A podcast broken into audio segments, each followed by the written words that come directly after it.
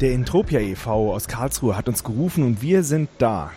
Bei der Gulasch-Programmiernacht in Karlsruhe. Inzwischen ist Sonntag, der 29. Mai, die letzte Nacht in der Gulasch-Programmiernacht. Und bei mir sitzt Michael. Hallo Sebastian. Hallo Michael. Du sitzt hier bei mir, weil du einen Vortrag gehalten hast über probabilistische Robotik. Wie bist du dazu gekommen? Naja, also ich bin in einer Hochschulgruppe aktiv, wo wir einen Roboter entwickeln und ähm, da machen wir genau probabilistische Robotik. Und da dachte ich mir, wenn ich jetzt schon öfters mal bei der GPN war, kann ich da auch mal selber einen Vortrag machen und da passte das Thema einfach. Ja, wieso passt probabilistische Robotik, äh, Mathematik und Robotik denn gerade zu GPN? Naja, auf der GPN sieht man ja öfters mal ein paar Roboter von anderen Leuten rumfahren. Und äh, es gibt viele Leute, die auch gerne mal an einem Programmierspiel teilnehmen. Und das ist ja auch alles nichts anderes als Mathematik. Und ja. Und wie bist du dazu gekommen, dich mit diesem Thema zu beschäftigen? Naja, also ich bin ein Informatikstudent am KIT und äh, studiere da jetzt im ersten Mastersemester. Und da kommt man dann halt an eine Hochschulgruppe ran, um ein bisschen sich auch mal praktisch mit dem Thema zu beschäftigen. Und äh, da war im Rahmen des Wettbewerbs, mussten wir dann eine Lösung finden und die haben wir dann mit der probabilistischen Robotik gefunden. Ja, was ist denn das jetzt für eine Hochschulgruppe, in der du da bist? Naja, die Hochschulgruppe äh, nennt sich Camaro Engineering. Wir äh, entwickeln einen autonomen Roboter, der unterschiedliche Aufgaben erfüllen muss. Das reicht von Feldarbeit, also dass er durch ein Feld fahren muss und da unterschiedliche Pflanzen erkennen muss, bis dazu, dass er sich in einer fremden Stadt äh, orientieren muss und zu einer Zielposition fahren muss. Okay, autonomer Roboter, ist das so wie Nummer 5 lebt? Äh, man muss sich das ein bisschen anders vorstellen. Nummer 5 lebt ist ja so ein Roboter, der jetzt wirklich auch Gefühle haben soll. Das ist bei uns jetzt nicht so sehr der Fall. Es geht mehr darum, dass der Roboter äh, ganz trocken seine Aufgaben erledigt, ohne zu murren und da äh, möglichst seine Ziele erfolgreich erreicht. Aber er sieht aus wie ein Mensch, oder? Na, das ist so, so wie so ein kleines Auto. Also, na, Auto ist auch wieder äh, das falsche Wort. Ähm, es ist ein, ein äh, vierrädriges äh, Fahrzeug und wir können beide Achsen an dem Roboter lenken und ähm, können dann beschleunigen und abbremsen und äh, dadurch uns äh, im Prinzip so ähnlich wie ein Auto fortbewegen, nur dass wir halt beide Achsen lenken können, vorne und hinten. Okay, und dieser Roboter soll sich ähm, selbstständig bewegen. Genau, der soll vollkommen autonom fahren, idealerweise ohne irgendeinen Eingriff des Menschen. Und das macht er, um sich die Umgebung mal anzugucken, etwas spazieren zu fahren. Ähm, ja, also wir, wir machen das dann auch mit äh, seriöseren äh, Zielsetzungen.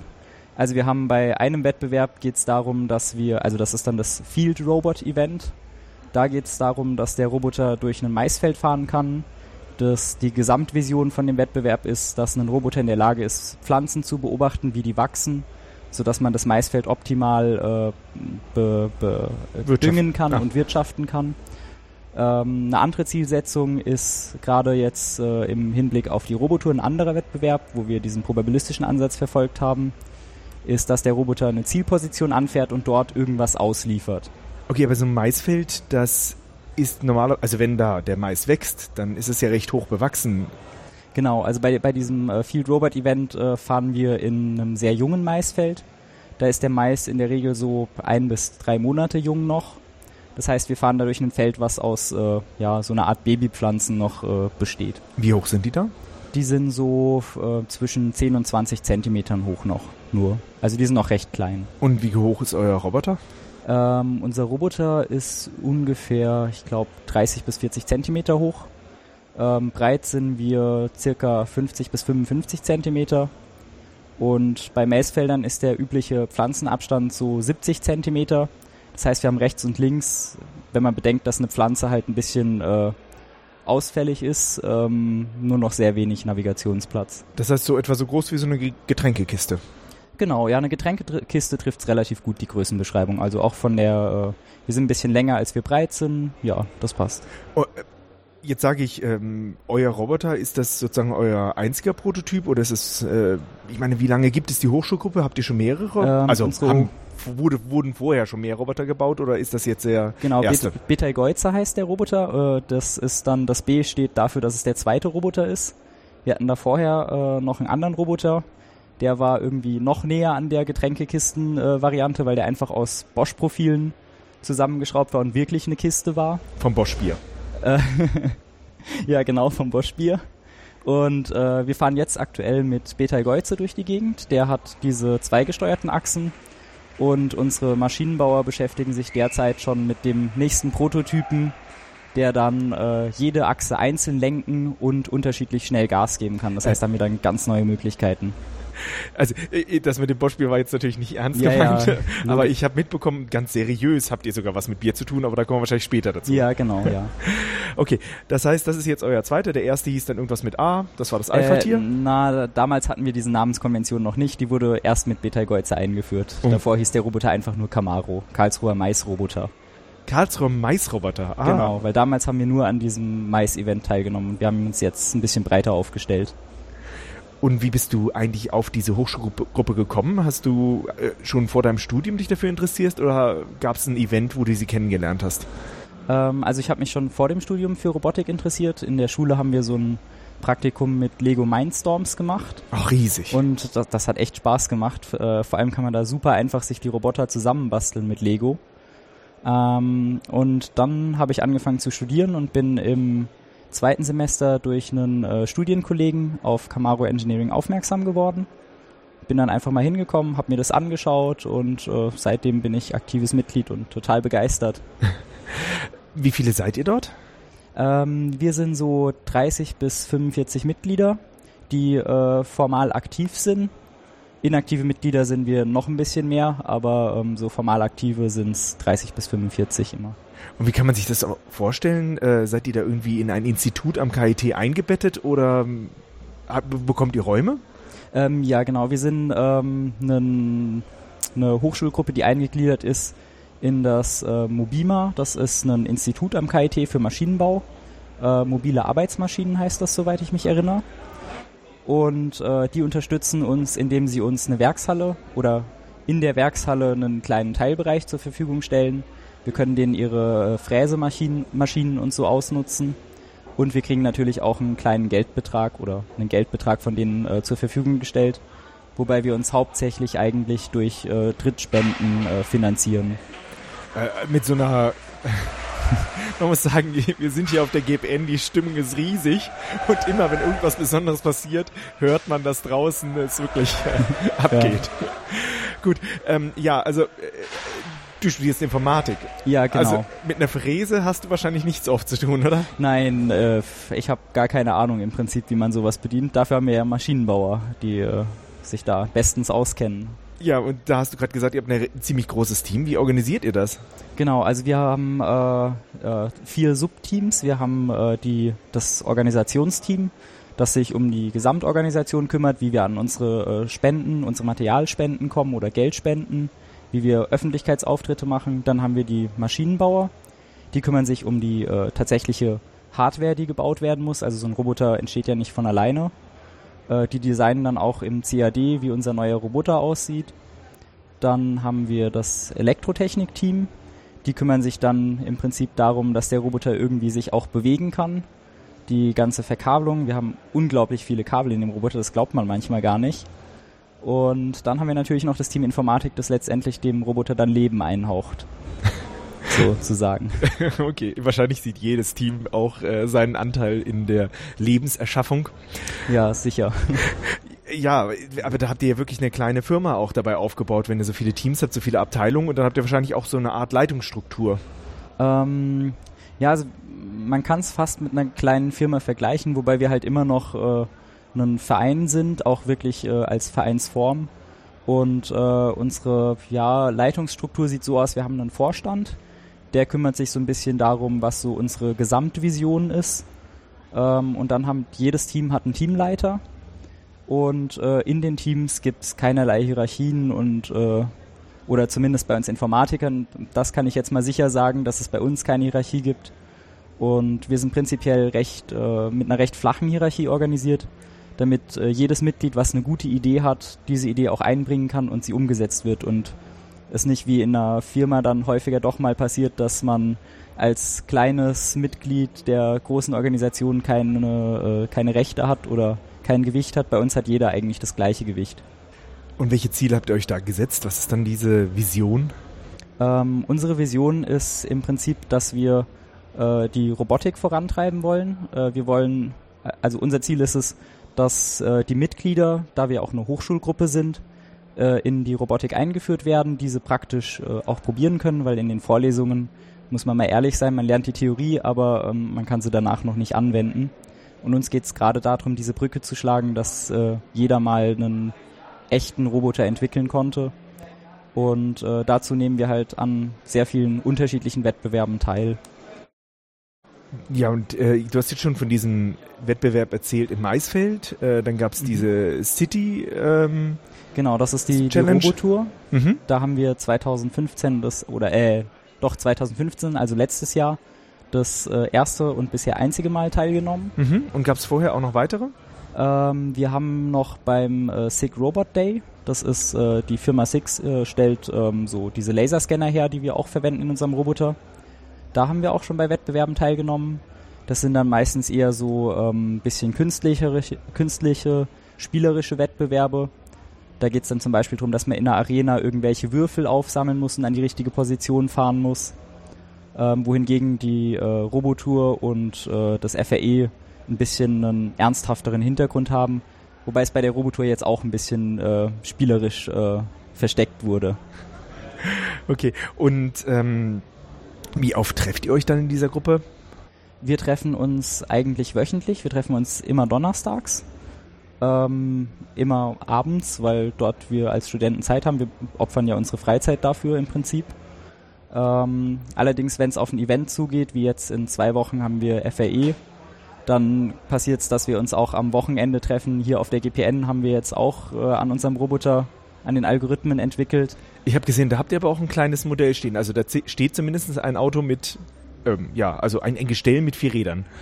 Ja, wobei das äh, ist jetzt äh, kein Projekt von Camaro gewesen, das war ein äh, privates Projekt, wo ich selber auch ein bisschen versucht habe, ein Modellauto, so die äh, Algorithmen, die wir bei Camaro entwickeln, ein bisschen darauf zu übertragen, um mein Modellauto autonom fahren zu lassen. Allerdings äh, steckt es noch arg in den Kinderschuhen, also das fährt noch nicht. Also ein paar Stunden hast du jetzt noch auf der GPN. ja, da, da könnte man das ja noch hinkriegen. Gut. Ähm, und äh, in eurer Gruppe, in eurer Informatikgruppe, da kannst du natürlich am meisten dazu sagen. Mhm. Ähm, äh, wie geht ihr da vor? Benutzt ihr bestimmte Werkzeuge? Ähm, also bei den Werkzeugen, wir haben äh, selber ein Framework entwickelt vor ähm, jetzt zwei Jahre ist es, glaube ich, her. Da haben wir angefangen, ähm, ein neues Framework zu entwickeln, was auf Java basierend ist, wo wir ähm, eine komplexe Struktur aus Events haben, die dann bestimmen, in welchem Zustand der Roboter ist und wie er sich bewegt. Und äh, seit kurzem benutzen wir jetzt auch äh, ein Standard-Framework wie äh, ROS, das steht für Robot Operating System. Das ist so äh, der Industriestandard, ähm, zumindest im Forschungsbereich bei der Robotik. Und äh, auf was läuft die Software dann? Ähm, die Software läuft auf einem ganz normalen Ubuntu, Ubuntu 14.4. Wir benutzen zur Programmierung äh, Java, C++, Python, also je nachdem, was für die Aufgabe passt.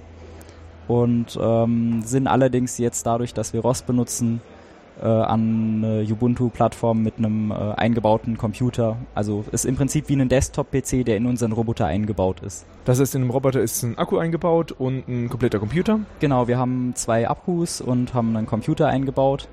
Im Moment befindet sich auch noch ein Batteriemanagementsystem im Bau, sodass man die Akkus auch äh, wechseln kann anscheinend live. Ähm, ja.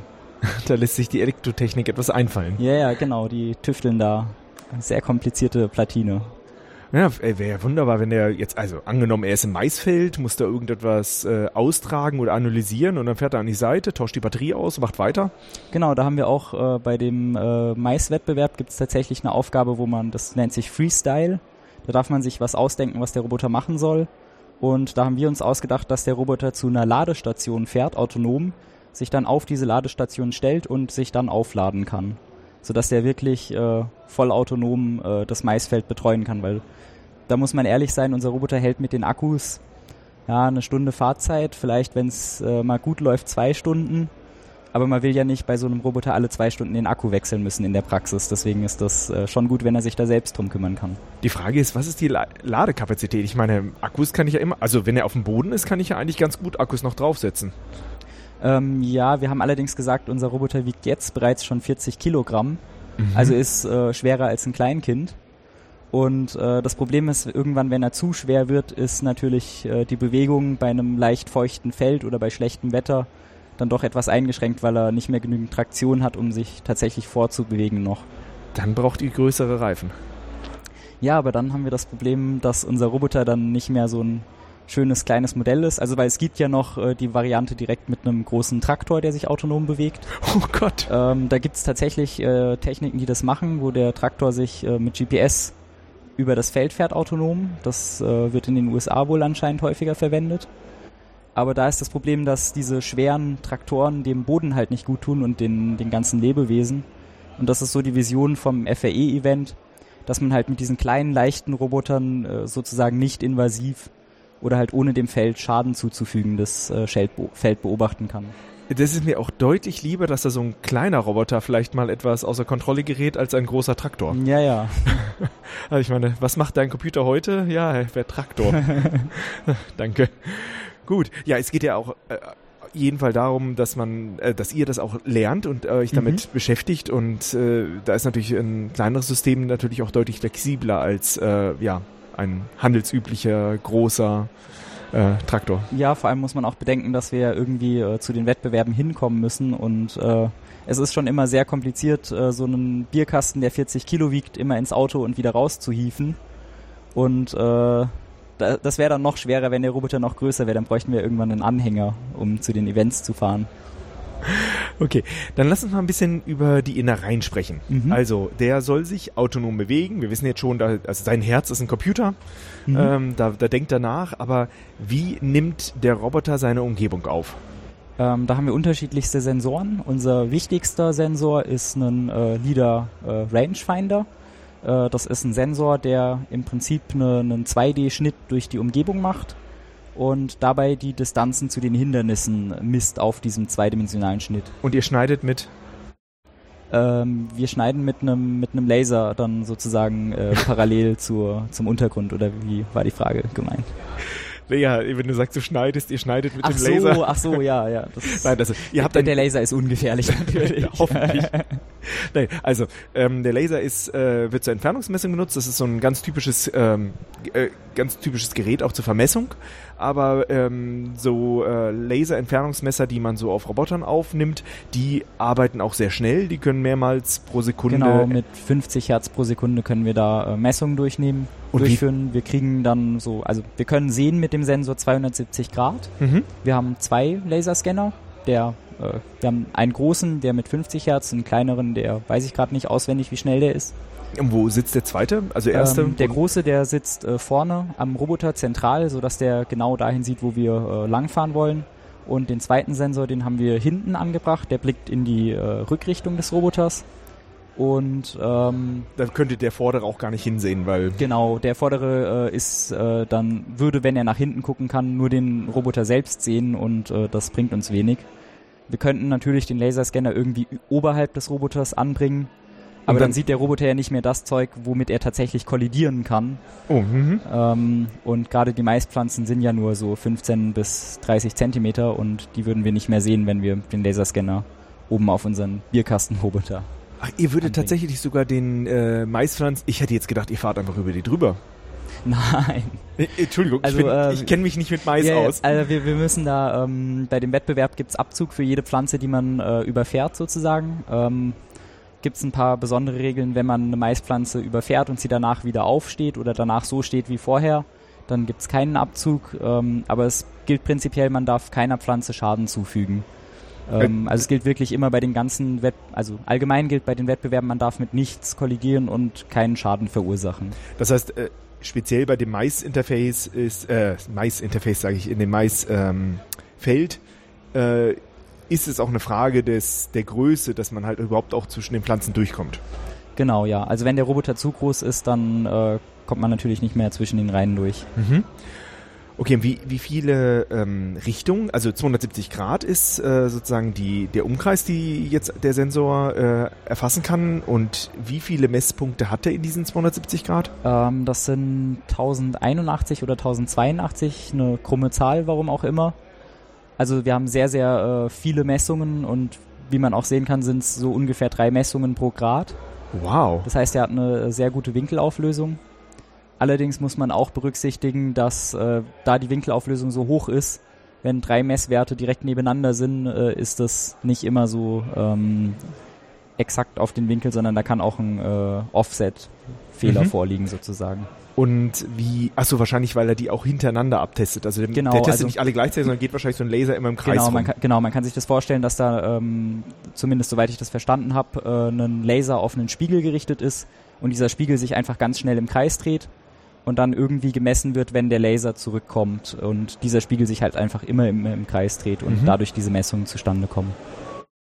Ähm, ja, äh, also die Genauigkeit ist ja schon mal Wahnsinn. Also hätte ich gar nicht gedacht, dass man schon, also bei 60 Mal pro Sekunde äh, drei Pixel pro Grad tatsächlich hat. Und wie weit kann dieser äh, messen? Oder was ist die Auflösung in der Entfernung? Also Auflösung und dann wie weit? Ähm, also wir können bis zu äh, 16 Meter weit sehen mit äh, dem Laserscanner.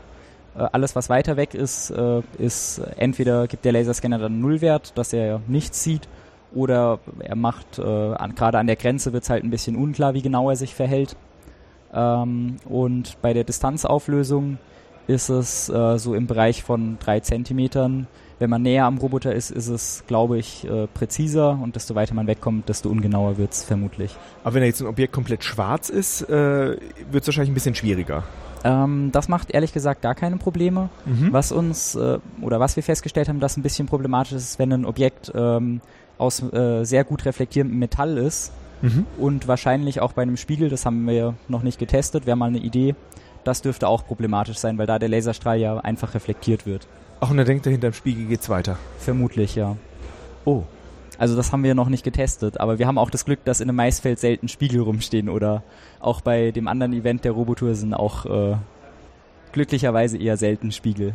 Ja, und so ein, äh, der Entfernungsmesser ist eigentlich dafür da, dass ihr erstmal Hindernissen, die im Raum stehen, also in eurem Weg im Raum stehen, ausweichen können wollt. Genau, das ist die Intention dahinter, dass wir halt, äh, wenn, nehmen wir mal an, dass ein Mensch äh, jetzt irgendwo steht, dass wir diesen Menschen nicht äh, einfach umfahren, sondern die Chance haben, dem auszuweichen. Wenn der Mensch stehen bleibt.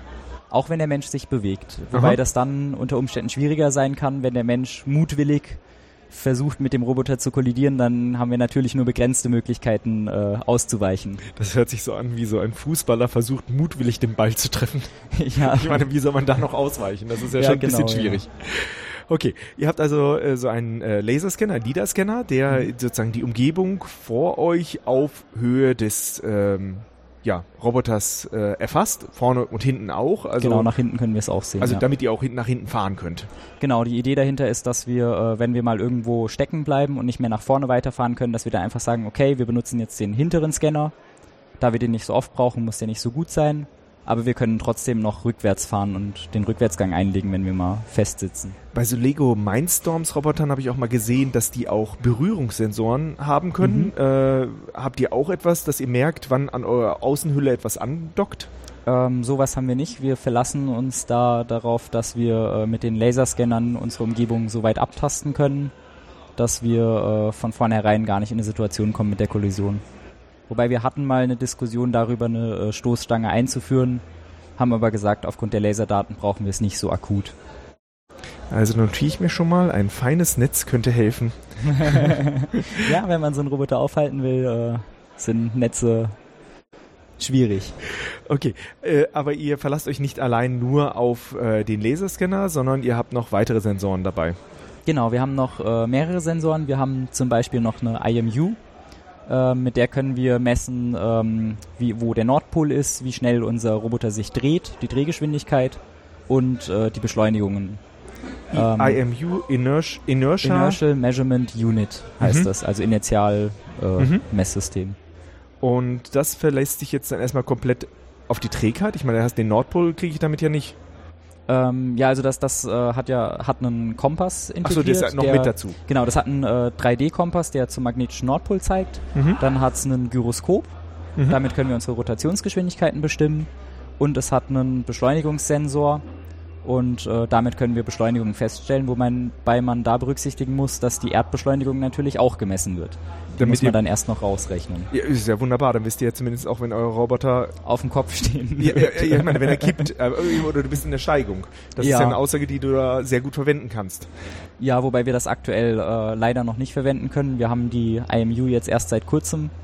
Die befindet sich gerade noch in der Integration. Also die Elektrotechniker arbeiten gerade äh, daran, dass wir Informatiker die Werte der IMU zur Verfügung stehen haben.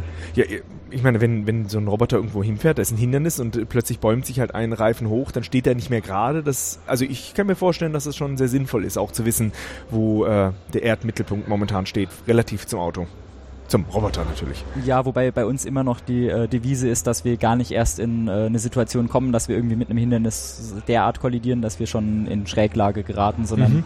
Wir versuchen wirklich äh, von, von vornherein äh, so viel Sicherheitsabstand zu halten, dass wir in keine Gefahrensituation kommen können. Okay, aber dieser Kompass und die äh, ja, Richtungs- und Drehmessung, die liefert euch ja keine Info ist ja eher so eine globale Information sondern, und keine Information über eure Umgebung. Genau, die Umgebung, die nehmen wir ja mit dem Laserscanner wahr. Mhm. Ähm, da haben wir alternativ auch noch äh, mehrere Kameras, die wir an unseren Roboter anbringen können. Ähm, mit den Kameras kann man dann zum Beispiel so Sachen machen, wie wir können äh, Pflanzen detektieren, die äh, nicht mehr gesund sind. Das war mal eine Aufgabe. Oder wir können äh, bei der Robotour erkennen, wo eine Straße ist und wo Gras ist. Weil man möchte mit dem Roboter ja nur auf äh, Straßen fahren oder vielleicht auch nicht gerade durch ein Blumenbeet fahren. Das kann ja man ja mit dem Laserscanner auch nicht immer entdecken, aber die Gärtner mögen das, glaube ich, nicht so sehr. Ähm, da da, da gibt es ja bestimmt auch so ganz flache, äh, wunderbare Flächen, die aber nicht so gut tragen. ja, das äh, gibt's bestimmt auch dann, ja. Nee, ich dachte gerade so an See, da kann man ja mit dem Ach Roboter so, auch ja, sehr gut stimmt, reinfahren. stimmt, stimmt, Wasser, ja, das, das ist auch was, was man nur mit der Kamera erfassen kann, ja. Und ich meine, für den Laserscanner sieht es ja wunderbar aus, weil es ja einfach komplett flach ist. Ja, genau, da hatten, also, oder der Laserscanner sieht's halt gar nicht, äh, das ist das, das Tragische daran. Und äh, da hatten wir auch bei der Robotour, gab's äh, Segmente oder Teile der Strecke, wo wir direkt an einem Fluss gefahren sind mit irgendwie zwei, drei Metern Abstand äh, zu einem Fluss. Und äh, da war nur ein schmaler Grasstreifen zwischen der Straße und dem Fluss. Da war es einem schon mulmig, als der Roboter dann, dann autonom gefahren ist. Und da trennt sich die Spreu vom Weizen. ja. Survival of the fittest. Okay, das heißt, ihr habt dort ähm, äh, auch, äh, auch eine oder sogar mehrere Kameras. Mhm. Äh, du hast gesagt, die Kamera habt ihr einmal benutzt, um kranke Pflanzen oder gesunde Pflanzen oder ähnliches zu erkennen. Mhm. Ähm, für Navigation ist die dann gar nicht immer erforderlich oder habt ihr nur in besonderen Fällen dabei? Ähm, also wir haben bei fast jedem Wettbewerb brauchen wir Kameras. Es sind immer irgendwelche Aufgaben. Wir haben auch jetzt bei einem Event, was im Herbst kommen wird, müssen wir Würfel finden. Und auch das ist halt eine Aufgabe, die mit Kameras super machbar ist. Ähm, für die Navigation haben wir sie tatsächlich sogar gebraucht bei der Robotour mit eben die befahrbaren Untergründe. Das ist ja äh, direkt navigationsrelevant. Ähm, also Kamera ist ein sehr, sehr vielseitiger Sensor. Den kann man für unterschiedlichste Sachen nutzen.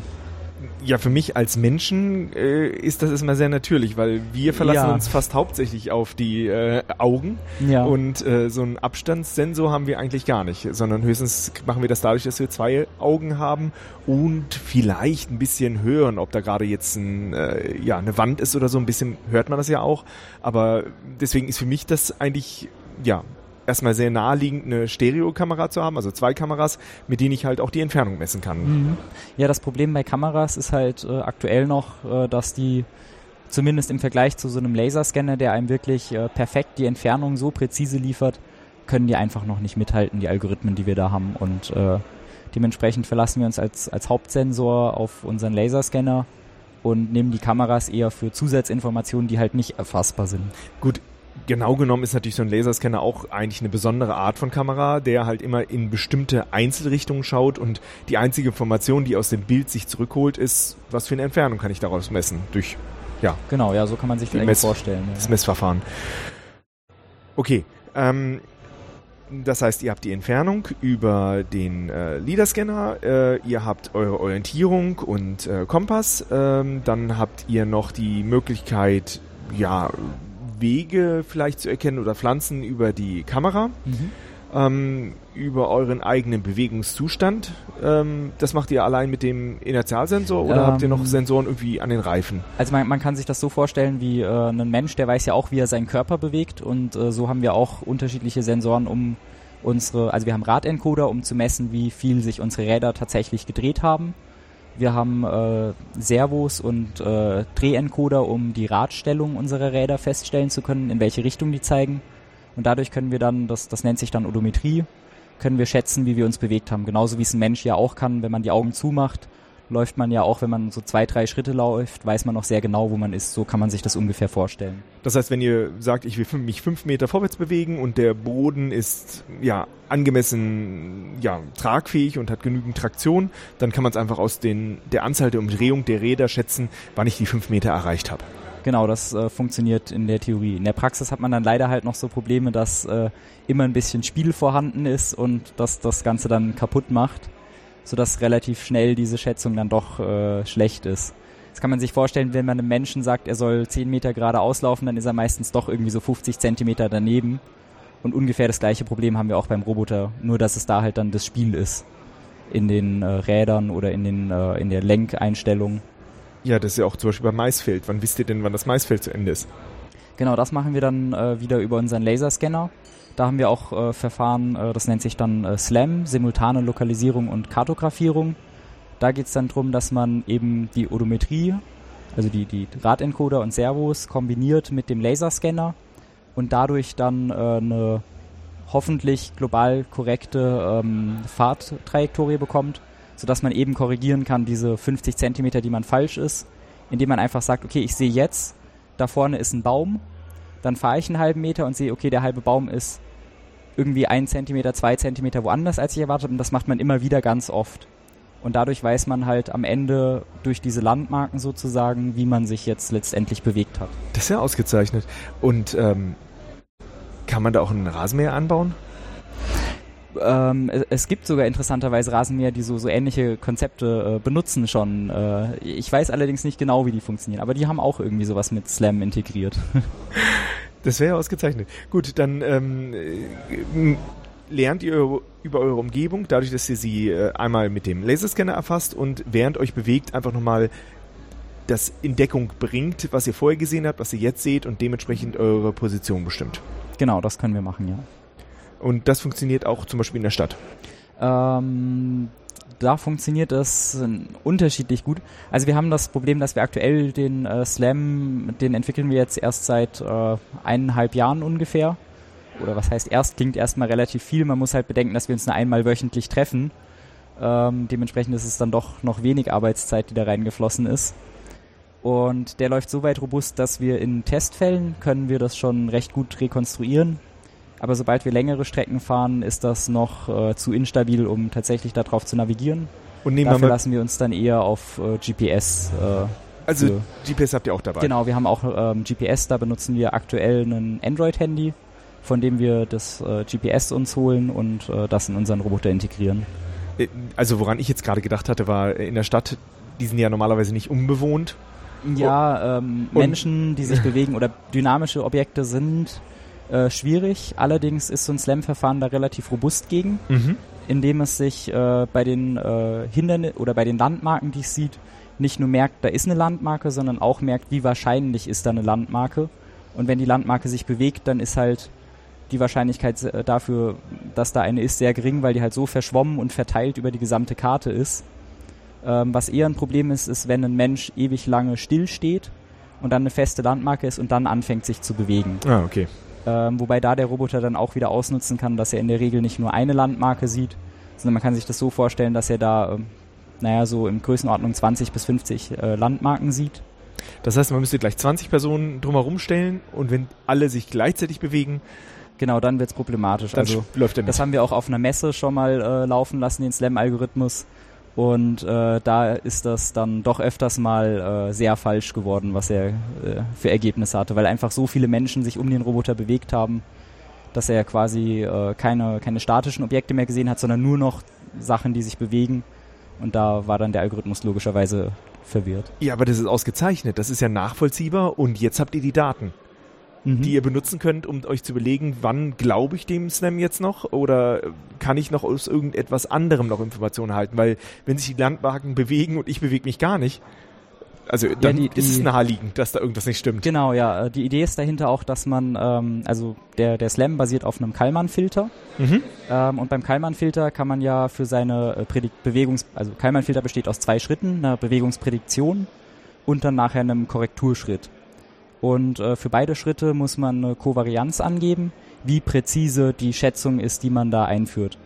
Und was man jetzt machen kann, ist, dass man, wenn man sich langsam bewegt oder gar nicht bewegt, dass man dann eine sehr hohe Kovarianz hat, dass seine Schätzung, äh, dass seine Prediction, die Vorhersage, wie man sich bewegt, korrekt ist. Und naja, die Messung dann äh, eine geringere äh, Wahrscheinlichkeit hat, dass sie richtig ist, also die Kovarianz äh, höher ist.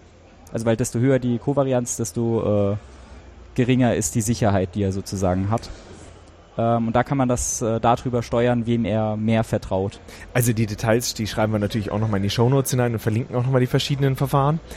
Ähm, und wir sind jetzt eigentlich auch schon bei der Auswertung der Sensoren angekommen. Ja, genau. Ähm, wenn ich meine, die rein, die rohen Daten, die äh, sind natürlich erstmal ähm, nichts, mit dem man sofort etwas anfangen kann, sondern da muss man natürlich erstmal Auswertung betreiben, wahrscheinlich auch Korrekturen, Kalibrationen. Also wenn die Kamera jetzt nicht, also ich glaube, es ist ziemlich schwer, eine Kamera oder einen Laserscanner so auszurichten, dass in der Mitte genau die Vorderseite des Fahrzeugs ist. Äh, das ist in der Tat sehr schwierig, wobei äh, wir bei unseren Algorithmen das in der Regel gar nicht berücksichtigen. Äh, wir gehen davon aus, dass unser Sensor relativ korrekt ausgerichtet ist und unser Algorithmus, der darauf aufbaut, so robust ist, dass es ihm äh, egal ist, ob der Sensor jetzt ein halbes Grad falsch ausgerichtet ist oder nicht. Also wir versuchen da unsere Algorithmen so robust zu bauen, dass die gegen kleine Kalibrierungsfehler ähm, äh, ja, äh, robust sind. Okay, der, der LIDAR-Scanner beliefert euch jetzt wahrscheinlich auch schon Daten, die sehr schnell für die weitere Entscheidungsfindung geeignet sind. Mhm. Ähm, bei den Kamerabildern müsst ihr wahrscheinlich noch mehr Arbeit betreiben. Genau, ähm, bei den Kamerabildern kann ich ja mal zum Beispiel bei der Robotour erklären, wie wir das da gemacht haben. Ähm, und zwar haben wir da in dem Kamerabild, kann man sich das so vorstellen, dass wir zunächst mal alle Pixel weiß markiert haben, in denen wir glauben, dass dort Weg ist und alle Pixel schwarz, wo wir geglaubt haben, dass dort kein Weg ist.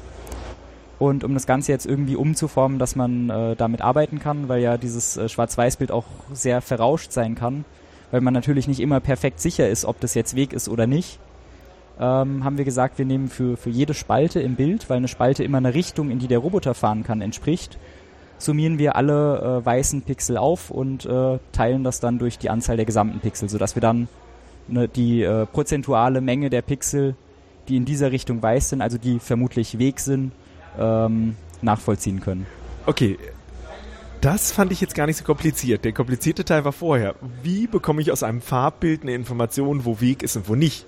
Das ist ja, glaube ich. Das klingt erstmal relativ kompliziert, ja, aber natürlich ist, ist das kompliziert. Ähm, ich meine, in der Praxis gar nicht so schwierig. Ähm. Bilderkennung ist schwierig, natürlich. Äh, jein, also wir, wir haben uns dazu entschieden, eine ähm, relativ einfache Lösung da zu wählen, die natürlich nicht äh, auf jedes Pixel perfekt ist, sondern nur im Groben und Ganzen stimmt. Deswegen dieser wichtige Schritt danach, die mit der Summierung. Und zwar sind wir dazu hergegangen und haben äh, das Kamerabild genommen, erstmal natürlich viel kleiner gemacht, weil HD-Auflösung braucht man nicht, um zu erkennen, äh, in welcher Richtung Straße ist und in welcher nicht. Da reicht uns ein Bild mit so einer kleinen, auf, kleinen Auflösung von 320 x 240. Und äh, das Bild wurde dann erstmal ein bisschen geblurrt, weil naja, Kameras haben, sind oft sehr verrauscht, also vor allem günstige Webcams. Mhm. Ähm, und dann sind wir hergegangen und ähm, es gibt den, den HSV-Farbraum, äh, mhm. Hue Saturation Value, also Farbton, Sättigung und äh, Intensität. Mhm.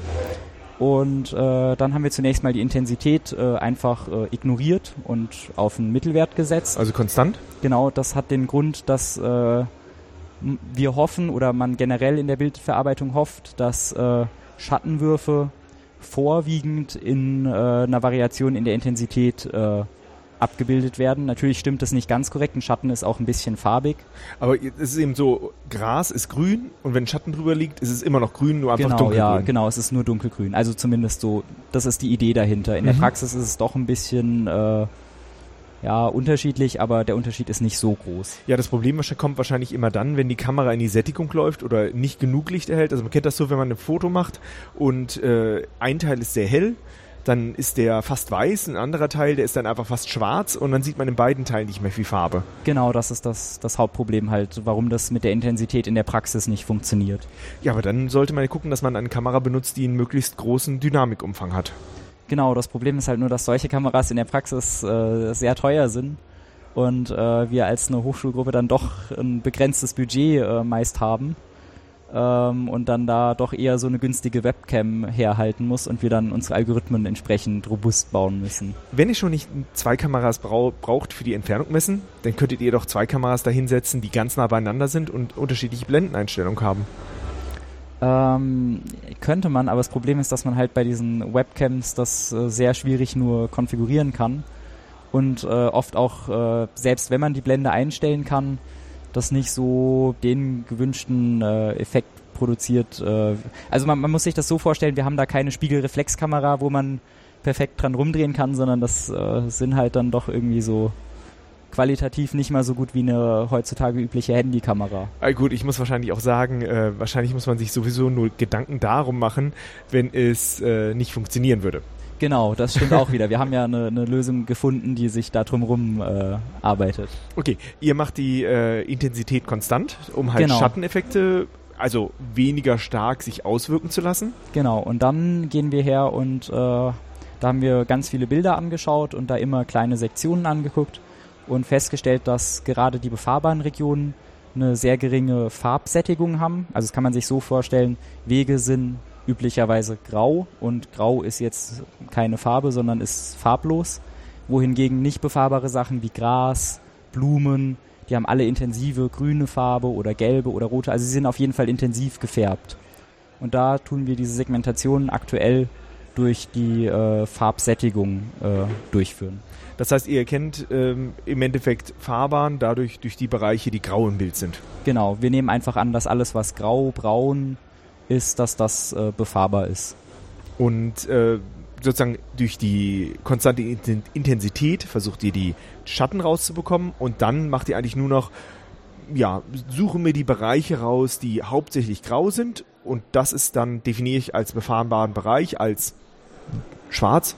Mhm. War das, glaube ich? Äh, nee, äh, befahrbar weiß, ist weiß, genau. weiß, genau, und den Rest mache ich schwarz. Genau, ja.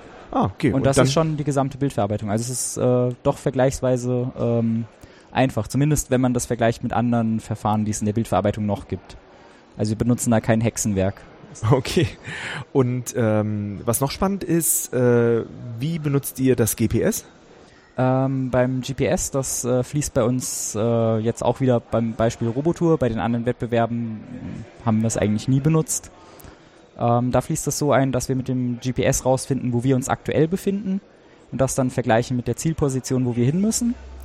Dann kann man sich das so vorstellen, wie wenn man bei Google Maps äh, eine Route sucht. So ähnlich macht das unser Algorithmus dann auch, nur mit OpenStreetMaps. Ähm, und dann versuchen wir rauszufinden, in welche Richtung wir aktuell fahren müssen. Also äh, OpenStreetMaps-Kartensegmente, die haben immer eine, eine Himmelsrichtung sozusagen. Und wir versuchen rauszufinden, in welche Himmelsrichtung wir aktuell fahren müssen und regeln dann mit Hilfe des Kompass so ungefähr, äh, in, in welche Richtung wir fahren müssen von der Idee her. Ja, was war denn euer Ziel? Ähm, das genau, globale Ziel. Das, das Ziel vom Wettbewerb haben wir ja noch gar nicht äh, gesagt. Ähm, das Ziel vom Wettbewerb war, dass man äh, von einer Startposition zu einer Zielposition kommt. Mhm. Die Zielposition war als eine GPS-Position vorgegeben. Man musste dann autonom eine Route finden, durfte unterwegs äh, keine Fußgänger kollidieren, äh, keine Autos kollidieren. Man musste immer auf der Straße fahren und durfte nicht in Gras fahren. Als wir in den Fluss gefahren sind, wäre es auch hilfreich, nicht in den Fluss zu fahren. Äh, seid Und- ihr einmal in den Fluss gefahren? Äh, beinahe. Also wir mussten äh, bei dem einen Lauf tatsächlich abbrechen, weil unser äh, Code abgestürzt ist, ungefähr 10 Meter nach dem Start. Und äh, da ist der Code unglücklicherweise abgestürzt, als der Roboter eine Linkskurve Richtung Fluss äh, in den Reifen hatte und dann mussten wir den Not ausdrücken und den Roboter anhalten. Ähm, Äh, wenn er abstürzt, hält er nicht von selbst an? ähm, in dem Fall nicht, weil er irgendwie sich, sich aufgehangen hatte. Wir haben eine Vermutung, dass es daran lag, dass unsere Festplatte voll war, konnten das allerdings logischerweise im Nachhinein nicht mehr nachweisen.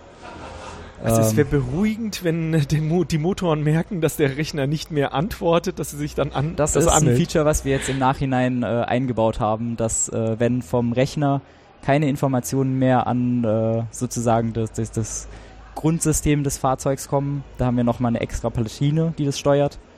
Dass wenn da keine Informationen mehr kommen, dann wird das inzwischen gestoppt. Aber zu dem Zeitpunkt hatten wir das äh, noch nicht. Da haben wir uns einfach auf den Notaus dann verlassen, dass ein Mensch daneben steht. Ausgezeichnet. Also ausgezeichnet, Also, dass ihr das ja. jetzt drin habt.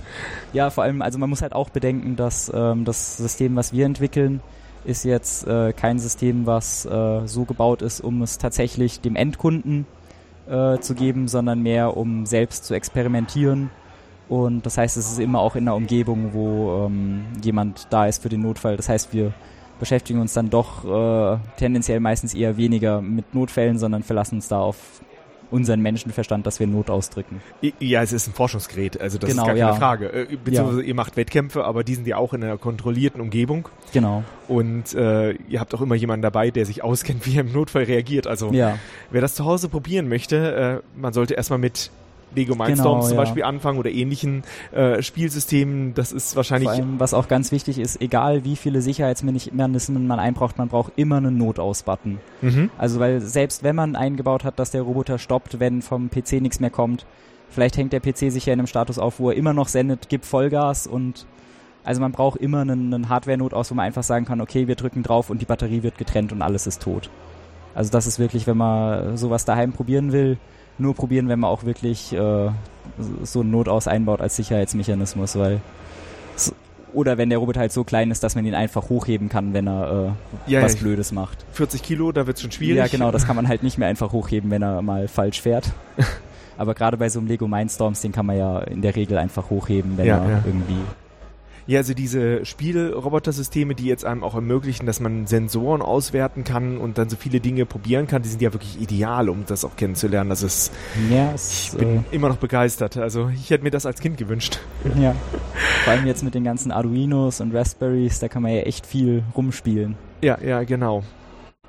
Gut, jetzt sind wir so weit, dass wir Daten bekommen, dass wir die auch äh, aufbereiten, wie mit der, den Kamerabildern und sogar auch äh, ja, speziell Daten für Bewegungsrichtungen sammeln. Das ist jetzt einmal Genau, im Fall ja. beim LIDAR, das gibt mir ja schon äh, Informationen über die Richtung, als auch äh, bei der Bildverarbeitung, da habe ich auch für jede Richtung so ungefähr die Spalten, äh, Ja, genau. die mir Informationen über die Begebenheit in eine bestimmte Richtung geben. Und jetzt äh, muss man ja irgendwie dieses Gesamtproblem, ich will beim Ziel ankommen, irgendwie ja in eine Entscheidung münzen, die ich lokal durchführen kann.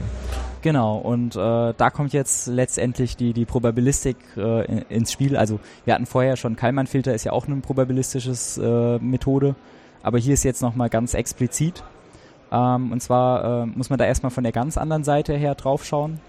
Und zwar äh, gibt's da ähm, die Möglichkeit, dass man einen Erwartungswert, also um eine optimale Entscheidung zu treffen, kann man einfach sagen, okay, ich muss meinen Erwartungswert maximieren. Mein Erwartungswert ist einfach, was erwarte ich für einen Profit oder Nutzen, um in eine bestimmte Richtung zu fahren. Und logischerweise ist die beste Entscheidung, das Maximum des Erwartungswerts zu nehmen. Und ähm, wenn man jetzt von der Seite kommt, kann Also, man sich... Äh, Ja. Jetzt nochmal, äh, die, die Maximum des Erwartungswerts hört sich erstmal ganz schön an, wenn ich überhaupt keine Wahl habe. Sondern gemeint ist, ihr habt ja eine Wahl, irgendetwas zu tun. Ja, genau, Und stimmt. jetzt nimmt ihr die Wahl, wo dann der Erwartungswert maximal wird. Genau, also wir können im Prinzip wählen, in welche Richtung wir fahren möchten. Ähm, allein ein, einfach dadurch, dass wir unsere Radstellung ja ändern können, ob Mhm. wir jetzt eine Links- oder Rechtskurve fahren. So kann man sich das vorstellen. Und äh, wir bestimmen dann für jede Richtung, in die wir fahren könnten, einen Erwartungswert, was wir uns, äh, was wir erwarten davon, wie viel Profit oder Mhm. wie viel Nutzen uns diese Richtung bringt. Und ähm, dann nehmen wir einfach die Richtung, in die wir äh, die, den meisten Nutzen erwarten. Das ist ja ganz logisch, dass das äh, die, die beste Option ist.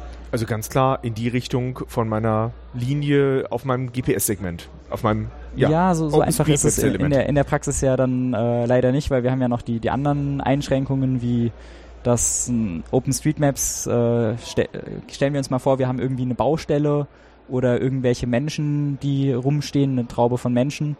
Und wenn OpenStreetMaps jetzt sagt, ich muss mitten durch diese Menschentraube durchfahren, dann ist das natürlich ungünstig. Habt ihr Äh, eine Klingel? wir, wir äh, haben äh, Lautsprecher, allerdings äh, sind die so leise, dass die meisten Menschen das nicht mitkriegen. Okay, also die Idee ist, ihr wollt den Menschen ausweichen. Genau, das ist die Idee. Und ähm, Löblich. genau. Und dazu geht man halt her und äh, wenn man eben diesen, diesen Erwartungswert äh, dann bildet, dann bildet man den über eine Nutzenfunktion, das heißt so, und diese Funktion, die Nutzenfunktion, beschreibt halt einfach für jede Richtung, wie sehr nützt es mir in genau diese Richtung zu fahren. Und ähm, diese Nutzenfunktion kann jetzt aus mehreren Teilnutzen bestehen. Da wäre zum Beispiel ein Nutzen, äh, ein Teilnutzen äh, in Richtung der GPS-Zielkoordinate sich zu bewegen. Ein Teilnutzen wäre es, Fußgängern oder allgemeinen Hindernissen auszuweichen, die man in den Liederdaten sieht. Ein Teilnutzen wäre es, nicht von der Straße abzukommen, also das, was man aus dem Kamerabild sieht. Und da kann man unterschiedlichste Teilnutzen formulieren mit. Mhm. Und die werden alle kombiniert, sodass sie dann insgesamt diese Nutzenfunktion, über die wir optimieren wollen, ergeben. Und ähm, genau, die wird dann nachher mit dem Erwartungswert optimiert. Und dann haben wir unsere perfekte Richtung. Und wie stark gewichtet ihr jetzt die verschiedenen, verschiedenen Eigenschaften zueinander? Ich meine, es kann ja sein, dass ich wunderbar äh, freie Bahn nach hinten habe, aber das äh, trifft nicht so ganz für mein GPS-Segment dann zu. Genau, was, was wir dann machen, ist bei dieser Nutzenfunktion, äh, die, die haben wir als eine ähm, multiplikative Form modelliert. Also das heißt, wir haben jeden Teilnutzen, jeder Teilnutzen wird mit den anderen Teilnutzen multipliziert. Mhm. Das heißt, ähm, wenn ich äh, zum Beispiel durch mein GPS sage, dass es mir null Nutzen bringt, nach hinten zu fahren, Wobei wir das genau genommen nicht machen, sondern wir geben dem nur einen ganz minimalen, weil manchmal bringt es einem vielleicht doch irgendwie einen unvorstellbaren Nutzen, in die falsche Richtung zu fahren. Wenn alle anderen Constraints sagen, wir können nicht mehr nach vorne fahren, dann muss man ja doch mal nach hinten fahren. Ja, welche Größenordnung zum Beispiel? Ist nach vorne eine 1 und nach hinten 0,1, so 1 zu 10? Ja, so, so vom Prinzip her. Also wir haben da ähm, eine, eine Gauss-Normalverteilung genommen und der haben wir äh, einen Sigma von ungefähr irgendwas um die äh, 100 bis 200 Grad gegeben. Mhm. Das heißt, das ist eine unglaublich flache Sigma-Kurve für die Richtung, mhm. die halt einfach dafür sorgt, dass der Roboter tendenziell eine Präferenz hat, in die äh, Richtung zu fahren, die vom GPS vorgegeben ist. Das heißt, die Glocke ist quasi in den, in den 90 Grad oder 100 Grad nach vorne noch recht groß, aber nach hinten fällt sie dann schon eigentlich eher so exponentiell ab. Genau, ja. Das heißt so, aber trotzdem, da sie langsam erstmal sinkt, äh, wäre auch nach rechts und links noch okay. Äh, bei 90 Grad geht, ist ja dann ideal im Bereich, also 60 Prozent der Fälle fallen dann geradeaus bis 45 Grad nach rechts oder links oder 50 Grad genau, rechts ja. und links. Und dann bleiben immer weniger Prozente für, ja, quer nach rechts und links, aber nach ganz hinten ist auch möglich. Genau, ist dann auch noch minimale Möglichkeit, also wenn alles andere zu ist. Genau, wenn es keine andere Chance mehr gibt, dann muss der Roboter ja die Möglichkeit haben, sich zu entscheiden, auch mal vom Ziel wegzufahren. Wie wenn man sich vorstellt, ähm, dass man als Mensch in der Sackgasse landet. Man weiß, man muss nach Norden gehen, aber man ist in der Sackgasse nach Norden, dann geht man ja auch manchmal wieder zurück Richtung Süden, äh, weil es halt einfach notwendig ist. Äh, und so ungefähr kann man sich das da vorstellen. Aber das ist eigentlich ja äh, ganz interessant. Es ist das globale Ziel, ähm, irgend an einem Punkt anzukommen. Mhm. Und trotzdem ist eigentlich so die Gewichtung, äh, genau in eine bestimmte Richtung zu gehen, dann gar nicht so stark eingeprägt, sondern es reicht halt in gewissen Bereich in die Richtung zu gehen, ähm, um einfach noch mehr Flexibilität aus den anderen Bereichen zu bekommen. Nur wenn es völlig genau. frei ist, würde ich exakt in die richtige Richtung fahren. Genau, das ist die Idee dahinter, dass der Roboter halt ähm, sozusagen dadurch eine Tendenz bekommt, äh, in die global richtige Richtung zu fahren, aber halt das durch die äh, ganzen lokalen Gegebenheiten ähm, revidiert werden kann. Das heißt, wenn zum Beispiel meine, meine Hindernisse sagen, ich muss, kann nur rechts fahren, dann sagt diese, äh, diese globale Tendenz, kann man dann so verstehen, dass sie sagt, äh, wir müssen nach rechts fahren, aber bitte möglichst weit links an dem, also so weit links bleiben, wie wir können. So kann man sich das vorstellen vom Prinzip. Ja gut, der Erfahrung nach ist, ist ja GPS jetzt so auf Handys äh, auch nicht so genau. Genau, deswegen haben wir da auch gesagt, wir machen eine relativ breite Kurve, weil äh, wir haben eine Genauigkeit von so, naja, drei bis zwölf Metern. Drei Meter sind schon äh, Idealfall. Realistisch sind eher so die zwölf Meter. Manchmal sind es auch nur 20 oder noch weniger. Während dem Wettbewerb hatten wir Glück und zwar immer relativ gut. Das heißt, eure probabilistische Entscheidungsfindung, die steckt jetzt genau in dieser Erfahrungswertbildung, beziehungsweise ja, Erfahrungswertbildung von eurer Gewinnfunktion. Und genau, ja. Die Gewinnfunktion besteht aus einem Produkt aus äh, ja, einzelnen Gewinnen. Genau, aus Teilnutzen, ja. Aus Teilnutzen. Gewinnen, ja. Und äh, ja, die einfach, um zu erreichen, dass ähm, ja nicht mögliche Dinge ausgeschaltet werden, ihr deswegen multipliziert. Man könnte sie auch addieren. Genau, ja. Also die, die Multiplikation ist wirklich dazu da, falls unser Laserscanner jetzt sagt, ähm, in der Richtung 90 Grad ist ein Hindernis, was nur noch 5 Zentimeter entfernt ist, Das heißt, in diese Richtung zu fahren bringt uns null Nutzen, weil wenn wir da hinfahren, dann kollidieren wir. Das heißt, dann kann der sagen, ich äh, setze jetzt eine Null auf diesen Wert und da das multipliziert wird, ist dann diese Richtung kategorisch ausgeschlossen. Was im Umkehrschluss allerdings heißt, dass jede Nutzenfunktion nur dann Null werden darf, wenn die Richtung absolut nichts bringt, weil mhm. sonst schließen wir Richtungen aus, die eventuell doch profitabel sein können. Und äh, beim Laserscanner, der geht ihr dann direkt vor, ja, äh, wenn der sagt, da ist kein Platz mehr, dem glaube ich total. Genau, ja. Und also, aber bei Bildern, da kann es ja schon sein, dass man das nicht so ganz glaubt, was man da sieht. Also wie gesagt, ich bin ja immer noch ja, skeptisch, genau. ob das immer perfekt funktioniert, die Bilderkennung. Genau, bei den Bildern ist ja das, äh, hatte ich ja vorhin erwähnt, dass wir da diese Zeilen aufsummieren mhm. und dadurch halt, äh, genau, die Spalten aufsummieren, genau, Spalten. Ähm, und dadurch halt dann da so Wahrscheinlichkeiten zwischen 0 und 1 bekommen, dass oder wie viel Prozent der befahrbaren Regionen in dieser Richtung sind. Also könnt ihr auch 0 rausbekommen? Ähm, wir könnten theoretisch auch 0 rausbekommen. Ähm, in der Praxis tritt, tritt es äh, allerdings sehr selten nur auf. Ah, okay, weil es einfach, ja, schon durch Rauschen immer ein bisschen Genau, allein gibt. durch Rauschen gibt es meistens schon mhm. einzelne Werte. Und das ist jetzt eigentlich genau dieser probabilistische Anteil äh, eurer Steuerung. Ähm, ja, im Prinzip. Also wir haben, ähm, also das, das, was dann das auch, auch was noch einfällt, gerade bei, ähm, wenn wir mal einen einzelnen Nullwert haben, wir tun das Ganze ja äh, mit dem Erwartungswert dann noch berechnen.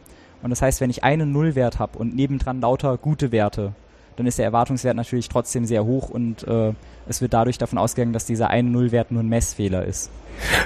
Okay, ähm, wenn ich jetzt den Erwartungswert haben will, in eine bestimmte Richtung zu fahren, dann nehme ich doch nur die Werte von genau dieser Richtung. Ähm, nein, also der Erwartungswert, den muss man sich so vorstellen, das ist äh, ein Integral äh, mhm. äh, über äh, die Funktion f, äh, äh, unsere Nutzenfunktion und die wird dann, der, der Nutzen in eine bestimmte Richtung wird gewichtet mit einer Wahrscheinlichkeitsverteilung für diese Richtung. Mhm. Und ähm, das bedeutet im Endeffekt, dass das ähm, sich so ein bisschen streut, weil unser Roboter ja nicht perfekt in diese eine Richtung fährt, sondern eventuell ein bisschen nach links äh, davon fährt oder eventuell ein bisschen rechts davon. Das kommt wieder durch das, durch das Spiel zustande.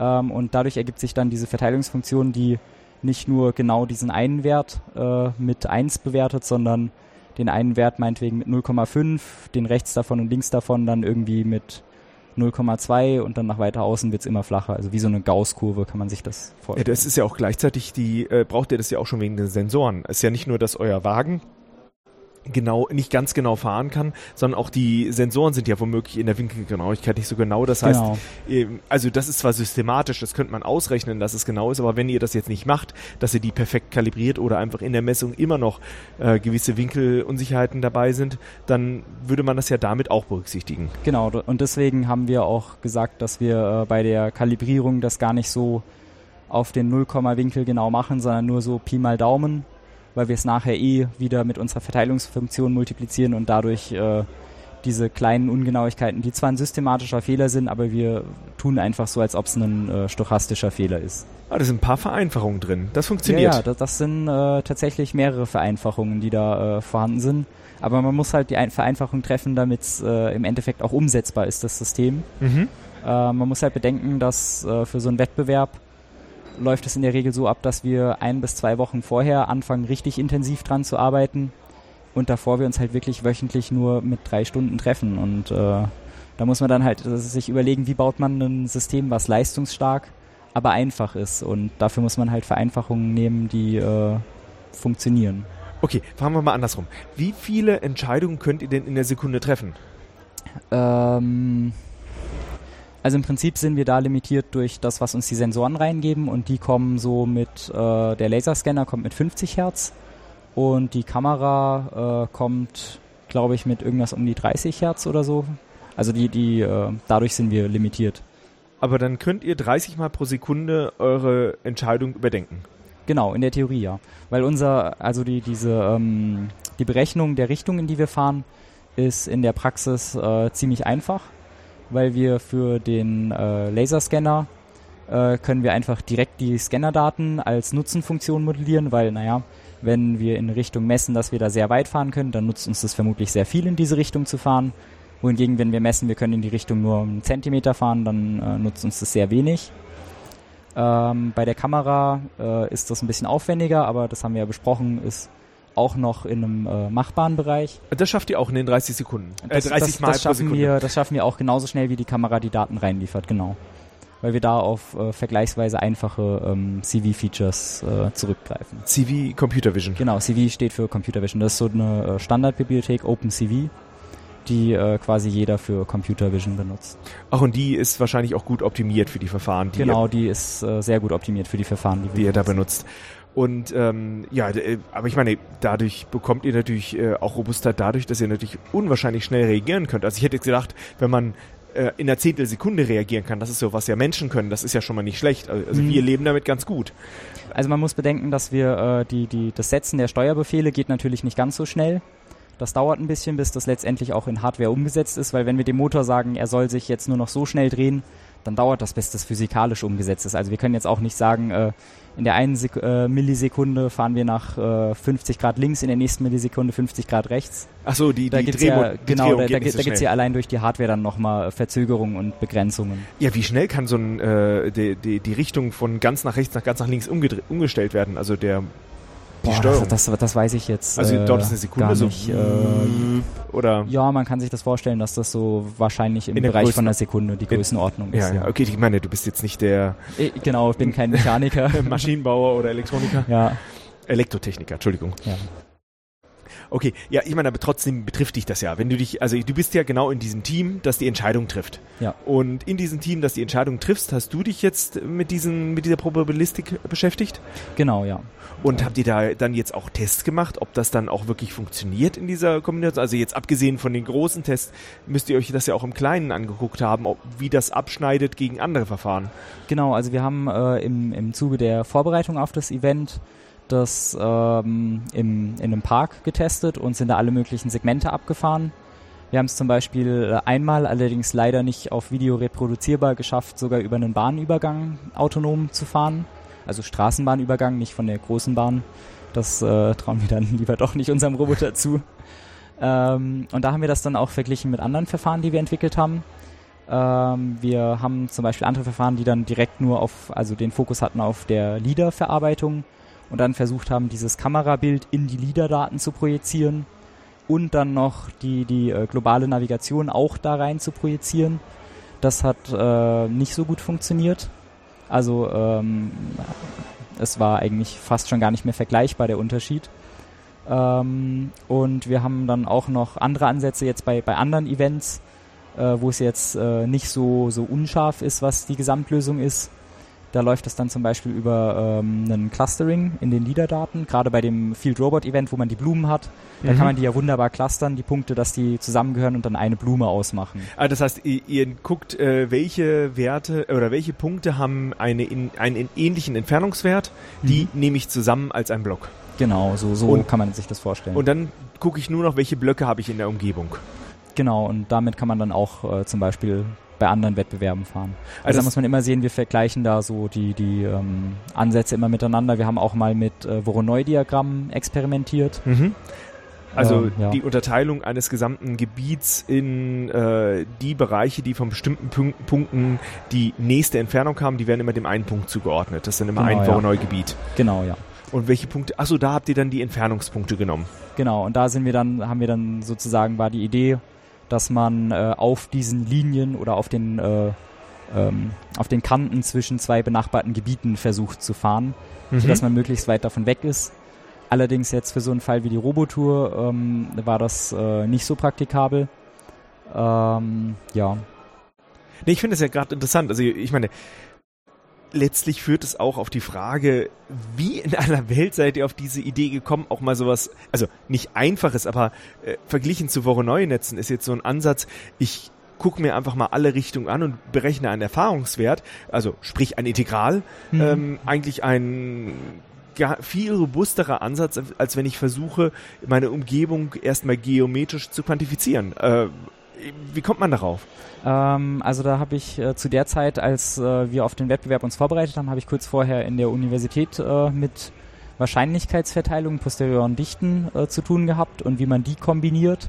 Und da drin dann mit HPD äh, Region, Highest Posterior Density Regions, das ist nochmal ein ganz anderes Verfahren, äh, wie man damit arbeitet. Und dann war die Idee, naja, mit so HPD-Regions kann man ja auch ganz cooles Zeug machen, vielleicht probieren wir auch mal irgendwas mit Wahrscheinlichkeiten. Und dann haben wir zunächst mal versucht äh, zu modellieren, äh, für jede Richtung, wie wahrscheinlich ist es, dass wenn ich in diese Richtung fahre, ich zum Ziel komme.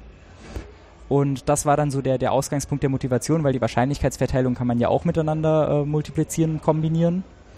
Und das war so der, der Ausgangspunkt, wie wir auf diese Idee dann letztendlich gekommen sind. Und äh, okay, das äh, Informatikstudium ist in den ersten Semestern dem Mathematikstudium ja gar nicht so weit entfernt. Ja, das stimmt. Also wir haben ja im äh, ersten und zweiten Semester äh, HM und lineare Algebra sogar zusammen mit den Mathematikern im ersten Semester, im zweiten dann äh, nur noch ähnlich. Aber und diese, diese, diese Posteriori-Density-Funktionen, äh, mhm. die kommen da nicht vor, oder? Ähm, die kommen erst in den, in den höheren Semestern und dann auch nur, also ähm, das war so im Rahmen von einem äh, Proseminar, muss man im Studium immer machen. Ah, okay. Und in dem Rahmen war das dann, weil ähm, die Probabilistik in der Robotik äh, eine sehr große Rolle spielt, war das dann bei dem Institut, bei dem ich das gemacht habe, das sich auch mit äh, Robotik beschäftigt, haben die gesagt, okay, die Studenten sollen sich mit Wahrscheinlichkeitstheorie beschäftigen, weil das einfach unglaublich wichtig ist. Ah, das heißt, du hast dir auch dieses Thema gesucht und auch diesen Bereich. Genau, ich hatte mir den um. Bereich äh, mit Robotik ausgesucht, weil ich halt bei Camaro äh, zu dem Zeitpunkt schon aktiv war. Und so bin ich dann da an die Wahrscheinlichkeitstheorie noch näher rangekommen. Also jeder Informatiker muss eine Wahrscheinlichkeitstheorie-Vorlesung hören und absolvieren erfolgreich aber da geht man natürlich nicht so in die Tiefe. Ja, ja, ich, also ich, in, der, in der Wahrscheinlichkeitstheorie-Vorlesung war das mit dem Erwartungswert auch nur, äh, dass man irgendwie x mal dem der Wahrscheinlichkeit, wie oft es auftritt, also so beim Würfelwurf, ne, ist es dann einmal ein Sechstel plus zweimal ein Sechstel plus dreimal ein Sechstel und so weiter. Äh, auf dem Niveau ist es eher in der Vorlesung, das andere ist dann äh, so, wenn man sich's wählt. Das heißt, diese Verfahren haben euch darauf gebracht, sozusagen das in also das auf diese Art umzusetzen. Genau, ja. Also kann, man kann sich so ein bisschen vorstellen, dass äh, wenn man mal einen Hammer in der Hand hält, dann wird alles zum Nagel. Und äh, ungefähr so eine Situation war das. Da hatten wir den Hammer oder hatte ich den Hammer Wahrscheinlichkeitstheorie gerade noch in der Hand und dann war halt der passende Nagel mit der Robotour vorhanden. Jetzt weiß ich auch, warum Mathematik die ganze Welt regiert. man muss sie nur einfach anwenden und es wird schon irgendwie ja, passen. Man muss immer nur das passende Modell finden. Ganz genau. Deswegen haben wir auch unseren Podcast und deswegen habe ich bin ich auch so glücklich, dass wir uns darüber unterhalten können, weil ja dieses Modell, wie kann ich die Wirklichkeit abbilden und daraus Entscheidungen treffen, das mhm. ist erstmal ähm, die, so ein Problem, wo man davor steht, wie an aller Welt soll ich überhaupt diese ganzen vielen Sensoren verarbeiten? Ja. Und äh, dann findet ihr ein Verfahren, was auch noch ja, robust ist, weil es auch in Anführungszeichen einfach ist, mhm. äh, nichts anderes macht als Erwartungswerte äh, zu berechnen unter der Annahme, dass ich in eine bestimmte Richtung gehen würde und das zu maximieren. Genau. Das ist ähm, klasse. Also ich meine, das ist so ein, äh, ein Verfahren, was erstmal, wo ich auch absolut nachvollziehen kann, dass es relativ robust ist, mhm. äh, weil ich ja auch sozusagen schon einberechne, dass Dinge mal nicht so toll laufen würden und selbst dann äh, sollte ich noch zum guten Weg kommen. Denn äh, euch interessiert ja nicht das Optimum, den Weg zu finden, wo das Auto gerade so durchpasst und dann gibt es einen Messfehler und es geht nicht mehr durch, sondern ihr wollt lieber den Weg haben, der euch mit großer Sicherheit ermöglicht, ein möglichst gutes Ziel zu treffen. Das heißt, das, das absolute Optimum, also das, ja, perfekt, aber ja. bei einer kleinen Änderung geht schief, das lasst ihr extra außen vor. Genau, das wird ja dadurch, dass wir den Erwartungswert bilden, ähm, eliminiert sozusagen. Äh, also, ja, klasse. Okay, dann gehen wir noch mal einen Schritt weiter. Okay. Jetzt ein bisschen hast du das schon erwähnt. Jetzt habt ihr quasi eine Entscheidung getroffen. Äh, eure Entscheidung äh, beläuft sich momentan eigentlich nur darauf, in welche Richtung wir ich fahren. Genau. Also eigentlich fahrt ihr immer. Ähm, also wenn man den Ansatz in, in der Reihenform so sieht, dann ja. Allerdings haben wir jetzt noch gesagt, dass wir dann äh, nochmal basierend auf unserem Laserscanner äh, gucken, wie viel Platz haben wir zum Fahren. Und äh, da schauen wir uns dann so, ähm, so ein bisschen wie, wie beim Abstandhalter beim Auto. Gucken wir uns an, äh, wie viel Abstand haben wir nach vorne, wie viel Platz, wie viel Abstand haben wir zur Seite. Und äh, da wird dann äh, berechnet, desto kleiner der Abstand wird, desto langsamer und vorsichtiger fahren wir bis hin zu, wenn der Abstand nur noch, ich glaube, es waren 10 Zentimeter im Rahmen der Robotour, dann fahren wir gar nicht mehr. Mhm. Weil dann ist, äh, entweder sind wir dann, wir stehen gerade vor einem Auto, vor einer Bank, oder vielleicht steht auch einfach gerade ein Mensch vor uns. Das war auch explizit eine Anforderung in der Robotour, dass äh, wenn ein Mensch sich in den Weg stellt, muss der Roboter anhalten und darf den nicht überfahren. Ja, das sind ja auch die äh, Gesetze der Robotik von Asimov, oder? Ähm, ja, da, da, also im, über, im übertragenen Sinne ja. Erstmal muss er darauf achten, dass er sich selbst nicht tut, aber auf jeden Fall soll er auch nicht den Menschen was tun. Ja. Ja, äh, gut, äh, dann ähm, ist das ja auch irgendwie auch so ein Sinnbild für sozusagen die, das, das deutsche Auto, es läuft und es läuft und es läuft. Äh, das war, glaube ich, mal der Käfer, der, dem wurde das ja nachgesagt. Ja, das, das kann sein. Das war vor meiner Zeit noch. ja, das, der letzte Käfer ist ja schon lange vom Band gegangen. Aber gut, hier ist ja nur aufgelegt. Gut, ähm, also ihr entscheidet äh, zwar ziemlich direkt, wenn, wenn kein Platz mehr ist, dass ich anhalte, aber ansonsten fahre ich dauernd und Genau. eure Algorithmen entscheiden eigentlich nur noch, also mit einer bestimmten Geschwindigkeit und eure Algorithmen entscheiden eigentlich nur noch durch die Probabilistik, in welche Richtung ich fahre. genau, ja. Okay, und das leitet ihr dann direkt weiter an die Motoren und du hast gesagt, die Genau. reagieren nicht unbedingt sehr schnell. Genau, ja, die Ähm, haben halt mhm. mechanische Verzögerung. Äh, wenn ihr also jetzt zum Beispiel vorher nach links gefahren seid und jetzt merkt ihr, jetzt sollte es aber nach rechts gehen, äh, da bremst ihr nicht nochmal vorher ab, damit er eine Chance Nö, hat. Da wird einfach äh, gesagt, also wir setzen dann einfach, okay, wir wollen jetzt nach rechts fahren und das dauert dann auch nicht so lange. Also wir, wir fahren ähm, dann doch noch vergleichsweise langsam mit äh, einem halben Meter pro Sekunde bis einem Meter pro Sekunde. Achso, so, so ein Gleiten zur Seite tritt da nicht auf bei hohen Geschwindigkeiten. Nee, also driften tun wir nicht. Da, da sind wir viel zu langsam und äh, zu träge. Mhm. Habt ihr da jetzt noch eine besondere, ähm, äh, besondere Dinge zu beachten, wenn ihr die Ansteuerung dann nachher weitergibt? Also, wie glaubt ihr, äh, Moment, ihr habt ein Ubuntu, ihr schickt die Mhm. Befehle raus. Ähm, ja, wie geht die Kommunikation nachher? Also, ich weiß, wie Videosignale reinkommen und wahrscheinlich hat das LIDAR auch irgendeine Anbindung an Genau, per Ethernet kommt der Ethernet. rein. Ah, schön. Ähm, und äh, die Kommunikation mit der, mit der ähm, Mechanik oder mit den Motoren funktioniert dann darüber, dass wir per USB mit, Mhm. ähm, ich glaube, das ist dann UART wahrscheinlich, Mhm. kommunizieren wir mit einem sogenannten Masterboard. Mhm. Das ist ein Board, was äh, sich um die Regelung kümmert. Also es wird äh, auch geregelt mit den Radencodern dann, wie schnell der Motor sich tatsächlich drehen muss, sodass das, was wir setzen, auch dann irgendwie umgesetzt wird physikalisch. Und äh, dieses Masterboard kommuniziert dann wieder über einen CAN-Bus, genau wie es auch im Auto äh, funktioniert mit den, äh, mit den Motoren und den Servos. Ja, äh, wir haben ja vorhin schon drüber gesprochen. Heutzutage gibt es ja diese Raspberry Pis oder äh, Arduinos und wenn man da versucht, mal so eine Leistungselektronik anzusprechen, dann Ja, das wird ist schwierig, ja. es. Also Leist ich meine, wenn man einen Motor antreibt, das ist gegenüber ein Arduino oder ein Raspberry Pi ein äh, Monster an Stromfresser, die kann man nicht direkt schalten, sondern Genau, da braucht man dann noch so ähm, äh, Motortreiber, Mhm. heißen die dann, ähm, und ja gut, die können nicht, unterschiedlich groß sein. ist ja. jetzt nicht dein Bereich, aber ich weiß nur aus Ja, Erfahrung, ja. da muss man immer gucken, wie mache ich das und wie will ich die ansteuern und Genau, ja. Und bei uns, wir machen das halt, äh, dass wir über CAN-Bus so einen Motortreiber ansteuern und der tut dann irgendwie, das weiß ich allerdings nicht, weil ich kein Elektrotechniker bin, das umsetzen. Ja, der spannende Teil ist ja jetzt, euer Elektrotechnik-Team hat dann quasi diesen äh, Master auch nochmal entwickelt Genau. und mit euch die Schnittstelle abgesprochen. Genau, also das, das Masterboard, äh, das ist eine, eine Eigenentwicklung von denen, soweit ich das verstanden habe. Mhm. Und ähm, das ist programmiert und die Schnittstelle mit uns abgesprochen. Wobei das so funktioniert, dass äh, auch auf der Computerseite ähm, haben die Elektrotechniker noch die Schnittstelle definiert und wir kommunizieren dann über ähm, einen TCP, kommunizieren wir als äh, Informatiker sozusagen mit der Hardware. Das heißt, es ist komplett abstrahiert. Man kann sogar theoretisch, machen wir auch beim Testen immer, dass ähm, der Code, der den Roboter steuert, läuft auf einem Laptop, der irgendwo anders steht und den Roboter steuert, der 10 Meter, 20 Meter entfernt durch die Gegend gurkt. Ah, okay. Und ähm, da seid ihr jetzt quasi in so einem, ah, ihr habt zwei Schnittstellen, äh, eure Schnittstellen gehen zu Maschinenbauern und zu Elektronikern, Mhm. äh, Elektrotechnikern Genau. und umgekehrt die Elektrotechniker haben auch ihre Anforderungen ge wieder gegenüber den Maschinenbauern. Sie wollen die Elektronik und die Motoren unterbringen Mhm. und äh, natürlich die Maschinenbauer, die haben wiederum ja euch und die Elektrotechniker. Ähm, Ja.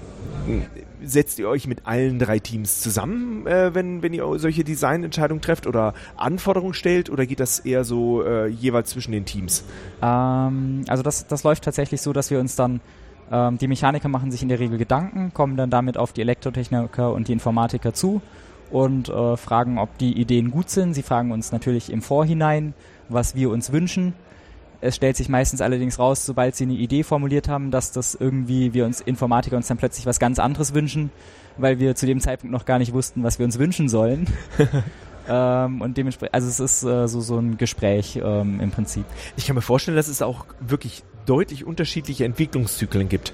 Also Mhm, ja. äh, natürlich ist Software auch etwas, was mit der Zeit äh, entsteht, aber eine Hardwareentwicklung oder auch eine Elektronikentwicklung, das ist ja nochmal Viel langfristiger. ganz genau, ganz genau. Und äh, wahrscheinlich kommt es auch daher, dass von denen erstmal die Ideen kommen, aber ähm, ja, passiert es auch, dass ihr sozusagen ein und dieselbe Elektronik- oder Hardware-Plattform habt und plötzlich ändert sich's vollkommen, weil ihr in der Software plötzlich anders vorgeht? Ähm, Ja, also es ist dann eher so, dass wir uns im Endeffekt anpassen müssen immer an die Hardware, weil die Hardware halt doch das ist, was sich nicht so schnell verändern lässt wie Software. Ähm, dementsprechend sind wir manchmal halt dann auch die, die Leidtragenden, äh, wenn es zum Beispiel gerade mechanisches Spiel vorhanden ist. Wir Informatiker hätten natürlich gerne die perfekte Maschine, wo Äh, alles exakt so ausgeführt wird, wie, wie wir uns das äh, ähm, setzen. das hört Aber das ist ja halt physikalisch ein bisschen schwierig Das hört sich jetzt ein ganz klein bisschen verwöhnt an. Ich meine, ohne die Mechanik und ohne die Elektronik könntet ihr weder euch bewegen noch irgendetwas steuern. Genau, ja, das, dessen sind wir uns auch bewusst. Das, deswegen äh, ist das immer so ein ähm, Wunschkonzert und dann, äh, was in der Realität überhaupt umsetzbar ist. Ja, und ich meine, im Endeffekt, äh, ohne das würde es ja überhaupt nicht funktionieren und dementsprechend. Äh, Vor allem, man muss auch sagen, dass die Mechaniker äh, echt gute Arbeit leisten bei der Umsetzung. Wir haben jetzt auch für äh, das, das anstehende FRI, haben die uns einen äh, Sprühmechanismus gebaut und haben ein Design gehabt, wo das halt äh, ein bisschen zurückversetzt, halb unterm Roboter ist. Dann haben wir Informatiker gesagt, hey, es wäre doch viel cooler, wenn wir in der Kamera, gerade an der Abrisskante, wo die Kamera sieht, dieser Spritzmechanismus ist, damit wir alles, was wir ähm, absprühen wollen, in dem Moment, wo wir es dann aufhören können zu sehen, können wir dann den Spritzmechanismus anschalten. Und dann haben die innerhalb von zwei Tagen haben die das äh, umkonstruiert, sodass dieser Mechanismus genau da sitzt, wo wir äh, uns vorstellen können, dass das dann äh, noch deutlich einfacher umzusetzen ist. Also die sind da echt äh, top teilweise. Wow. Ja, dann lass uns noch mal zu den Wettkämpfen gehen. Also ihr Mhm. testet eure Geräte natürlich jetzt selbst, aber ihr, ihr arbeitet immer auf Wettkämpfe hinzu. Genau. Ja. Und äh, da hast du schon gesprochen über diese ja, Maisfeld-Challenge. Mhm. Ähm, das war so ein großer. Dann war, habt ihr in urbanen Gebiet, also im Sta in den Städten äh, mal gearbeitet. Ähm, Gab es jetzt noch einen weiteren, den man noch erwähnen wollte? Ja, hier bei SIG Genau, wart ihr noch. Sick Robot Day, das Mhm. sind dann äh, immer so Events gewesen, wo wir äh, im Prinzip in einer Turnhalle ähm, in einer Arena gefahren sind. Ähm, das war dann halt ein sehr kleines, abgesperrtes Gebiet, wo ausschließlich Roboter drinne waren, sehr kontrollierte Umgebung. Ähm, genau, das war noch so ein Event, wo wir teilgenommen haben. Ja, wie, wie ist denn jetzt so dieser SIG-Roboter äh, abgelaufen? Seid ihr da äh, mit eurem kompletten Team an, angekommen oder? Ähm, beim Sick Robot Day waren jetzt äh, nicht ganz so viele Leute dabei. Mhm. Ich war selber zum Beispiel auch nicht anwesend, Mhm. äh, hatte ich andere Veranstaltungen. Weil Uni muss man ja auch ab und zu mal hingehen. ja, Man, hoffentlich. man ist ja doch noch irgendwie hauptberuflich Student, ja, natürlich, natürlich. zumindest formal. Ja, ich meine, aber im Endeffekt, äh, wenn ihr an diesem Gerät arbeitet, ich meine, was du hier erzählst, was ihr da gemacht habt, also n- natürlich sind die ganzen Vorlesungen wichtig. Das hast du ja Ja. auch gerade erzählt, dass du erst mit dem Wissen über die Verfahren jetzt hier weiterarbeiten könntest. Aber Genau. tatsächlich an diesem Gerät zu arbeiten, das ist ja wirklich Gold wert, was ihr da auch an Wissen Ja, herausholt. Und die Erfahrung, wie ihr da alle miteinander zusammenarbeiten könnt, um auch zu einer Lösung zu kommen. Und ich meine, ähm, sollte das jetzt alles nicht funktionieren, dann sollte man sagen, naja, dann lässt man es vielleicht bleiben. Aber Mhm. ihr fahrt jetzt wahrscheinlich nicht nur zu diesen äh, Wettkämpfen hin, um Letzte zu werden. Nee, eigentlich nicht. Also wir haben natürlich immer das Ziel, Erster zu werden. Bei der Robotour hat das jetzt auch geklappt letztes Jahr. Da sind wir Erster geworden. Wow. Ähm, bei FRE ist die Konkurrenz äh, sehr groß, weil da halt auch viele andere Universitäten antreten. Mhm. Ähm, und da ist, äh, war es uns bisher noch nicht möglich, Erster zu werden, weil einfach die Konkurrenz, da treten wir teilweise gegen Teams aus Doktoranden an. Mhm. Und ähm, da hat man dann als äh, Bachelor- oder Masterstudent dann doch irgendwie äh, die bisschen schlechteren Karten, gerade was Wissen angeht Mhm. Und Erfahrung. Und ähm, Aber gut, dann gehen wir mal zur Robotour. Da warst du dabei? mhm, ja. Okay, ja, dann äh, wo war das? Wie lange war das? Wie war die Anfahrt? Wie habt ihr das finanziert? Genau, die, die Robotour äh, fand in äh, Tschechien statt. Mhm. Ähm, da sind wir mit, mit einem Auto hingefahren. Wir sind zu dem Event nur zu viert angeriss, ge, gereist. Äh, drei Informatiker und ein Elektrotechniker. Äh, weil wir haben halt gesagt, wir haben einen funktionierenden Roboter. Das heißt, Mechaniker äh, ist unwahrscheinlich, dass wir einen brauchen. Und falls mal eine Schraube locker wird, das kriegt man dann doch auch noch hin als Informatiker oder Elektrotechniker. ähm, Ihr kennt ja, wisst ja, wie ihr PCs zusammenschraubt. genau. Und ähm, das heißt, da sind wir mit einem sehr kleinen Team angereist. Also, äh, nochmal vorneweg, Informatiker sind keine PC-Schrauber. Das wollte ich jetzt nicht diesen Eindruck erwecken. Das ist nur Ja, ja. natürlich spaßig gemeint gewesen. Ähm, genau, und äh, da sind wir halt mit einem kleinen Team angereist. Ähm, ich glaube, ein oder zwei Tage bevor das Event losgegangen ist. Dann haben wir dort äh, uns die Stadt mal angeschaut, einfach um ein Gefühl für zu kriegen, wie es dort aussieht. Und natürlich will man ja auch ein bisschen was mitnehmen, wenn man extra nach Tschechien fährt. Ihr wart in der echten Stadt. Genau, also wir jetzt waren, wirklich in der Stadt statt, nicht so genau, wir waren, auswärts. wir waren in auswärts. Tschechien, äh, in, in Pisek. Mhm. Ähm, das ist so eine ja, mittelgroße äh, Stadt. Also wobei, ähm, ja, also ist eine Stadt. Und da waren wir mitten im Stadtzentrum. Also wir waren wirklich genau im Zentrum der Stadt, sind Das wir haben mit Sie unserem so- Roboter gefahren. Das haben sie so abgesperrt wie zum Sportevent beim Marathon oder ähm, so? Nee, ähm, gar nicht. Also es war null Absperrung da. Wir sind einfach, äh, ohne dass irgendwelche Absperrungen waren, einfach mitten durch die, äh, durch das normale Treiben durchgefahren. Und äh, deswegen war halt auch bei der, bei dem Wettbewerb so eine harte Anforderung, dass man eben, wenn Menschen da sind, anhält und die nicht über den Haufen fährt. Weil halt einfach äh, keine Absperrungen waren. Das Einzige, was war, es wurden äh, Schilder aufgestellt. Ähm, stand irgendwas auf Tschechisch drauf. Ich glaube, es heißt übersetzt irgendwie sowas wie Achtung, autonome Roboter. Und dann war da so ein Bild von sowas Nummer 5 lebt ähnlichen. und äh, das war auch schon alles. Die standen eins beim Start und eins in der Nähe vom Ziel. Und ja, Äh, Die haben euch da schon viel vertraut. ja also ähm, es, es war auch, ähm, man musste sich für den Wettbewerb qualifizieren. Also zunächst musste man sich äh, bewerben und bei der Bewerbung musste man äh, ein Video schicken, das nachweist, dass der Roboter bremst, wenn ihm irgendwas im Weg ist ähm, und ein paar andere Sachen noch. Und bei der Qualifikation vor Ort wurde dann getestet, dass der Roboter tatsächlich niemanden äh, umfährt, sondern immer anhält, wenn jemand im Weg ist. Ja, was war die Qualifikation? Das war dann so am zweiten Tag? Ähm, genau, die war dann, äh, also wir sind ja einen Tag vorher angereist, Mhm. dann war am zweiten Tag die Qualifikation. Da musste man dann einfach äh, ein Segment von 100 Metern geradeaus fahren im Prinzip, dabei auf dem, auf dem Parkweg bleiben, nicht abkommen und bremsen, wenn der, äh, der äh, Tester, die Testperson sich in den Weg des Roboters stellt. Und wie viele Teams sind dort angetreten? Ähm, das waren, boah, ich glaube, acht, neun Teams, vielleicht sogar zweistellig. Mhm. Aber jedenfalls so, wenn zweistellig, dann ganz, ganz unterer zweistelliger Mhm, Bereich. mhm. So die Größenordnung. Und die haben alle auch die Qualifikation bestanden. Genau, alle Teams, die teilgenommen haben, letztendlich haben die, Präsen äh, die Qualifikation bestanden. Ähm, konnte man es mehrmals probieren? Ähm, Also du hast ja vorhin erzählt, dass euer, Gerät- euer Gerät auch mal abgestürzt ist. Also Ja, also bei der Qualifikation haben wir auch irgendwie am Anfang ein paar Versuche gebraucht, bis wir die Qualifikation starten konnten, weil unser Algorithmus nicht damit klargekommen ist, dass er nicht ein einziges Mal abbiegen muss. oh, okay. Weil unser Algorithmus so Zu gebaut einfach. Wir haben, genau, wir haben beim Testen haben wir immer nur getestet auf äh, längere Strecken, wo er zwei, dreimal abbiegen muss.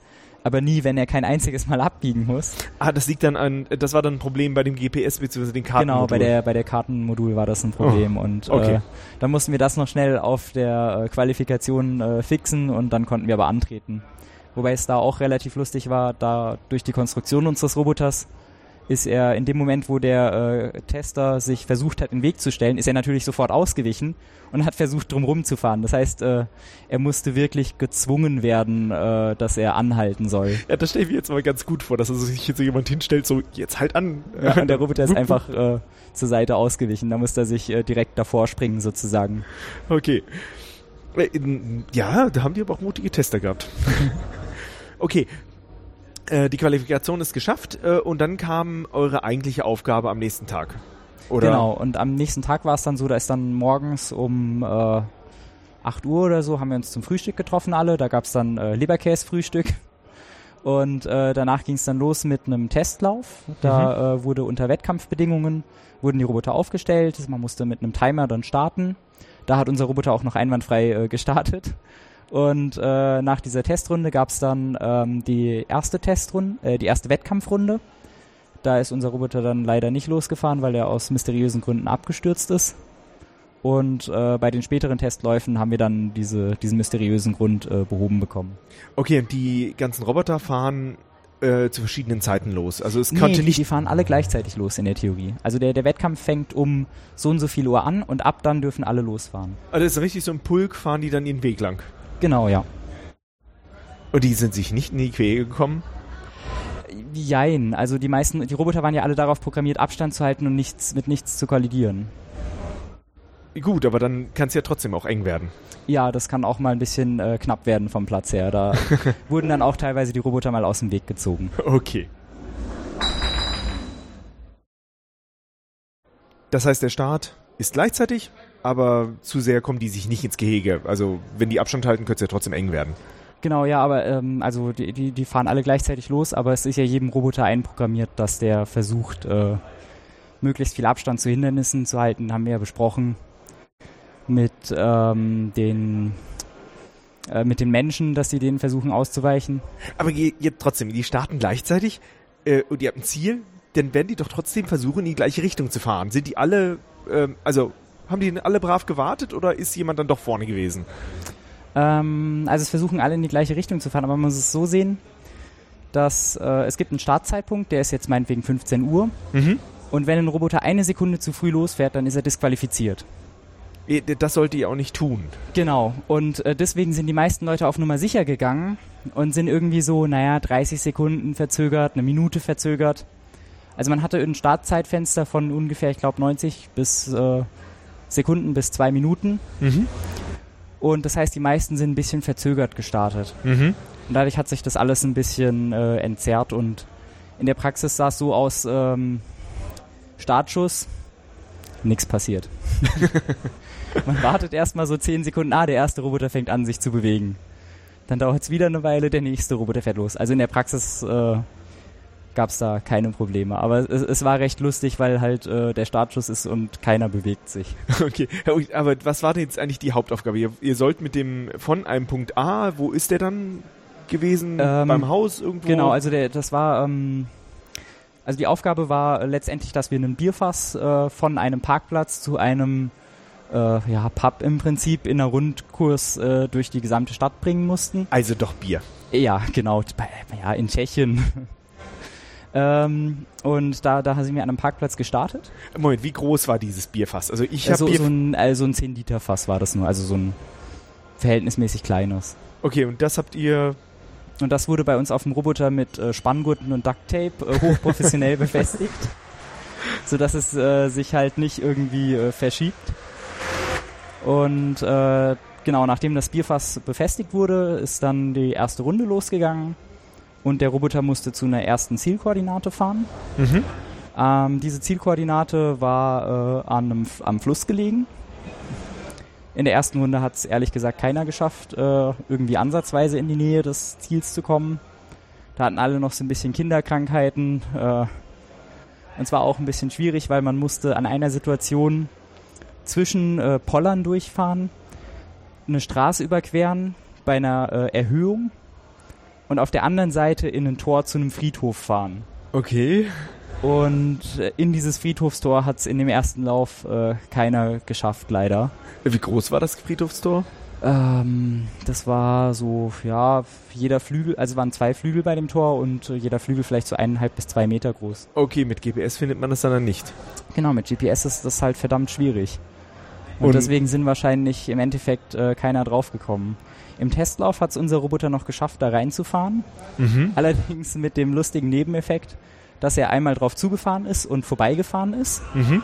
Dann hat er irgendwann gemerkt, dass er zu weit von seiner Trajektorie abkommt, hat gewendet und es nochmal versucht und da hat er es dann getroffen. Okay. Ähm, aber wir haben es auch nicht beim, beim ersten Versuch geschafft gehabt da. Mhm, Und im äh, tatsächlichen Wettbewerbslauf konnten wir dann, weil unser Code halt direkt irgendwie abgestürzt ist, äh, in dem Streckensegment halt leider äh, nichts machen. Ach, das, dann wurde auch dieses Segment für euch nicht gezählt. Genau, wir haben in dem Segment null Punkte bekommen, weil äh, unser Code ist halt direkt beim Start des Wettbewerbs abgestürzt. Das heißt, man hat da, ach so, Punkte kriegt man dann halt, wie weit man es geschafft hat. Genau, Punkte gab's, äh, wie, wie viele Meter man dem Ziel näher kommt. Oh, super, das war ja dann gleich, gleich ein perfekter Start. Ja, das, das war echt äh, deprimierend. Vor allem, wir hatten im zweiten, also es gab zwei Läufe, die vormittags waren und zwei Läufe, die nachmittags waren. Und im zweiten Lauf haben wir es dann geschafft, äh, irgendwie äh, das Problem so weit rauszuzögern, dass wir es geschafft haben, zwölf Meter zu fahren, bevor unser Code abgestürzt ist. Aber es war halt irgendwie ein zeitliches Problem. Dann haben wir über die Mittagspause äh, alle möglichen äh, Sachen ausprobiert. Also zu dem Zeitpunkt habt ihr wahrscheinlich auch so äh, schon erste Rang, Rang, Ranglisten. Da wart genau, dann da, da gab es dann schon Ranglisten. Wir waren dann ganz hinten. Super. Also äh, weil naja, zwölf Meter ist halt dann doch nicht so viel. Okay, und dann habt ihr gehackt. Genau, dann haben wir äh, erstmal Schockstarre, sofort wieder abgeschweift und äh, rangeklotzt in der Mittagspause. Bug mhm. suchen. Wir haben ihn dann auch gefunden und zwar hat unser Programm unglaublich viele Logger-Ausgaben gemacht, mhm. die die äh, Festplatte äh, zugemüllt haben. Okay. Und wir nehmen an, dass das der einzige Grund war. Wir wissen es allerdings nicht so ganz genau.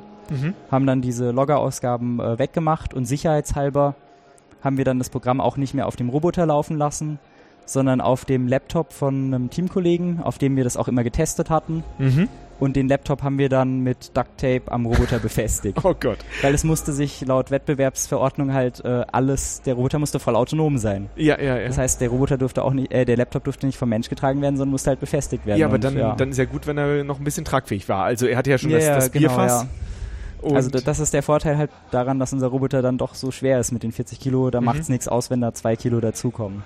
Okay, dann äh, seid ihr mit Laptop gefahren und dann lief's. Und dann ging es richtig ab. Okay. Also wie äh, ab? Da haben wir dann in dem dritten Lauf nach der Mittagspause haben wir es geschafft, bis ganz im Ziel anzukommen. Mhm. Ähm, da haben wir volle Punktzahl sozusagen bekommen. Ja. Und dann im vierten Lauf danach. Moment, äh, wie sah es bei den anderen aus? Äh, bei den anderen sah es nicht so gut aus. Ähm, also die sind, äh, ich weiß jetzt nicht, wie viel sie in dem Lauf hatten, aber auf jeden Fall äh, nicht mal halb so weit gekommen.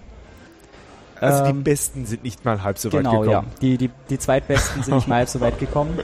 Und im dritten Lauf sind wir dann nochmal bis 10 Meter ans Ziel rangekommen. Da war das Problem, dass wir am Ende dann durch ein Restaurant hätten durchfahren müssen, dass aber unser Roboter nicht den Weg gefunden hat, durch ein Restaurant durch. Moment, wo, wo solltet ihr denn das Bier abliefern? Vermutlich, also zumindest die GPS-Position war direkt auf der Vorderseite dieses Restaurants. Ja. Und unser Roboter ist auf der Rückseite des Restaurants stecken geblieben, weil ihm das ein bisschen zu schmal war äh, zwischen, also das, das Restaurant war halt auf den beiden Seiten der Straße und dazwischen waren irgendwie so ein zwei Meter breiter Durchgang. Und den hat unser Roboter halt nicht getroffen. Das heißt, ihr wart schon am Ziel, am, am Restaurant, für das das Bier gedacht war? Äh, und vermutlich. Also das Bier äh, haben natürlich wir Teilnehmer am Ende dann bekommen, aber ich glaube, das war so, so die, die Gimmick-Idee dahinter, dass man dann in der Nähe von diesem Restaurant halt der finale Zielpunkt ist. Und eine andere Gruppe hat es aber dann vorne zum Restaurant geschafft? Nee, in dem Lauf hat es keiner geschafft. Also wir sind in den beiden Läufen, wo wir gefahren sind, waren wir immer die, die am nächsten am Ziel waren und zwar auch mit Abstand. Wow. Also wir haben im Endeffekt mit äh, 600 Punkten äh, gewonnen und die Zweitbesten hatten, glaube ich, äh, 200 äh, Punkte um den Dreh rum. Mhm. Also wir haben äh, da wirklich in den letzten beiden Läufen ist einfach alles traumhaft gelaufen. Ist super, also ganz wir herzlichen so viel Glück. Auch äh, eine Fußgängertraube ist uns entgegengekommen. Der Roboter hat sich so verhalten, wie wir es uns gewünscht hatten, dass er maximalen Abstand zu den Fußgängern hält und trotzdem nicht vom Weg abkommt, weil er mit der Kamera feststellt, dass er nicht weiter rechts fahren darf, weil da kein Weg ist. Und äh, da hatten wir echt einfach Glück, dass es alles traumhaft gelaufen ist. Und wie ist da, äh, also wie sind diese Menschen drumherum mit dem Roboter zurechtgekommen? Also, also haben die darauf reagiert? Ich meine, das war äh, sehr unterschiedlich. Also es gab natürlich die Traube an Menschen, die dem Roboter hinterhergelaufen ist und zugeguckt hat. ähm, vor dem Roboter ist äh, keiner hergelaufen. Ähm, das war einfach wahrscheinlich aus Fairness, um das Ganze nicht zu beeinflussen, weil natürlich der Roboter guckt ja nach vorne und hält sich dann daran. Und ähm, die eine Traube an Menschen, die uns entgegengekommen ist, hat sich erstaunlicherweise null für den Roboter interessiert und ist einfach vorbeigelaufen, als ob das normal sei, dass da ein Roboter mit einem Bierfass durch die Stadt fährt. äh, und andere Menschen haben äh, natürlich ge geguckt, zugeschaut, was macht der Roboter, ganz neugierig. Vor allem auch die Kinder waren sehr, sehr interessiert.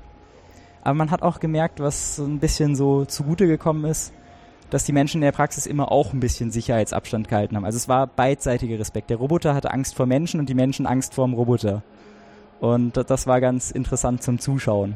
Äh, das ist so toll. Dass, ich meine, erst, da macht ihr euch Gedanken über irgendwelche Verfahren. Wie kann man aus den Sensoren eine robuste Entscheidungsfindung treffen? Kommt darauf, das funkt mit Erwart funktioniert mit Erwartungswerten, mit Probabilistik. Ich versuche nach äh, der Richtung, wo könnte ich hinfahren, die beste Richtung zu finden unter meinem Erwartungswert. Probiert alles aus und dann steckt ihr das einfach mitten in eine Stadt, in der ihr noch nie gefahren seid, mit Aufgaben, die ihr vorher nicht kanntet. Äh, mhm. Also in dem Sinne, wo ja, soll es also jetzt genau lang genau, gehen? Ja. Äh, also das Einzige, was ihr hattet, war vielleicht Kartenmaterial.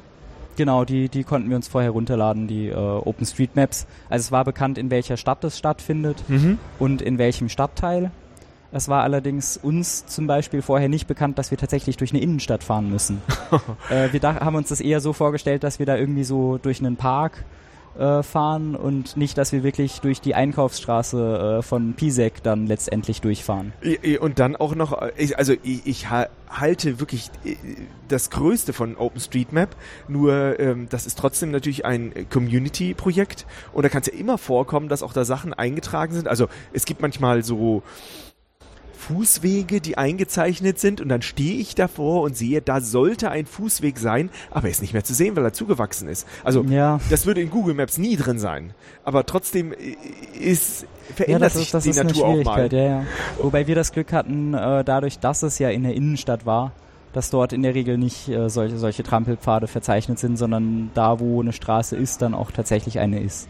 Gut, die, dann kann Wobei man andererseits halt sein. auch, genau, Baustellen können immer auftreten. Oder auch so eine Situation, wie wir es am Ende hatten, dass wir halt da durch so einen schmalen Durchgang, wo auf beiden Seiten Restaurant ist, durch müssen. Das war aus dem Kartenmaterial nicht ersichtlich. Ja, und Wenn man sowas eingetragen hat, dann kann der Algorithmus ja sagen, okay, ich fahre lieber einen großen Umweg. Äh, aber Hauptsache, ich muss nicht durch so eine enge Gasse durch, wo ich vielleicht nicht durchkomme. Aber das ist halt bei OpenStreetMaps nicht bekannt. Und dann letztendlich ja noch diese nicht unbeträchtliche Anzahl von Wassersäcken, die sich auch noch selbstständig bewegen und im Weg sind, also die Menschen. Mm, ja. Und natürlich, da gab es ja dann auch ähm, ja, alle möglichen andere Dinge, die halt genau, auch parkende Autos, äh, Stadt, Laternen. Stadtmobiliar, genau, da können die auch so Poller sein. Äh, genau, also nicht ja. nur die Poller jetzt, achso, die Poller am See, war, die waren auch nicht in der OpenStreetMap drin, oder? Ähm, nee, nee, die waren auch nicht. Also, also gut, ich meine, in OpenStreetMap ist ja eigentlich nur, also man kann sich OpenStreetMaps vorstellen äh, wie einen Graphen, wo Knoten sind, die jeweils einen GPS-Punkt haben. Und wenn die miteinander verbunden sind, dann gibt es irgendwie einen Weg von A nach B. Am Moment, hier in Karlsruhe habe ich mir den Schlosspark angeguckt. Da ist jeder Baum eingezeichnet, okay. jeder, äh, jeder Papierkorb, jede Bank. Äh, das ist echt vorbildlich dann hier ja, in Karlsruhe. Dann, dann, dann haben wir ja auch einen Schlossteich äh, im Schloss. Äh, da ist der Steg eingezeichnet, samt der Stufenhöhe am Steg.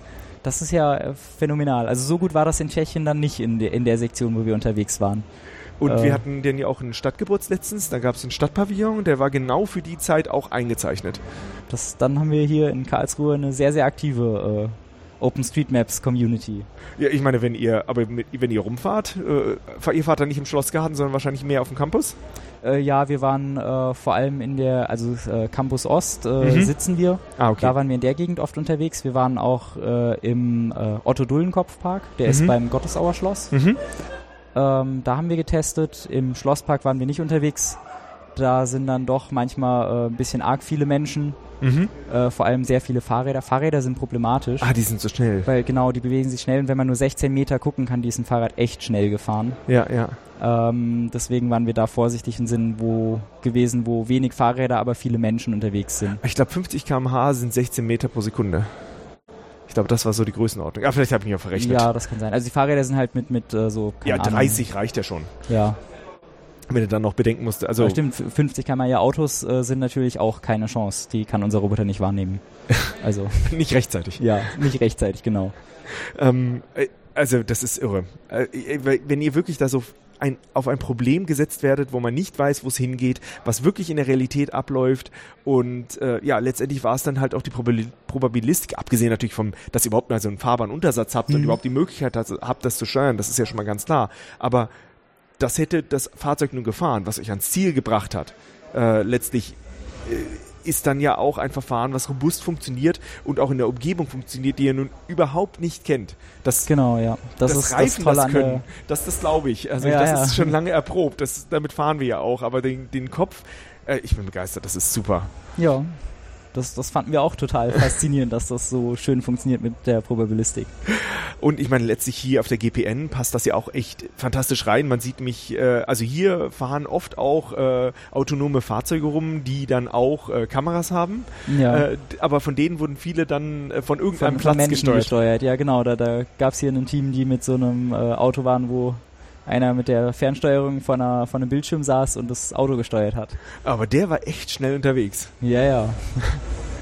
ja, überhaupt, äh, man sieht hier, also ich meine, ihr baut das natürlich jetzt äh, in, in eurer Hochschulgruppe, aber diese Art von Robotik oder von Sachen, die hier gebaut werden, das sieht man hier auf der GPN, die ja auch momentan, also diesmal wahnsinnig viele Leute da sind, äh, in der ganzen Menge. Ist dir irgendwas aufgefallen, was du sagst, dir, das findest du einfach fantastisch, äh, dass es hier stattfindet oder ähm, warum ihr dieses Projekt auch so toll hierher passt?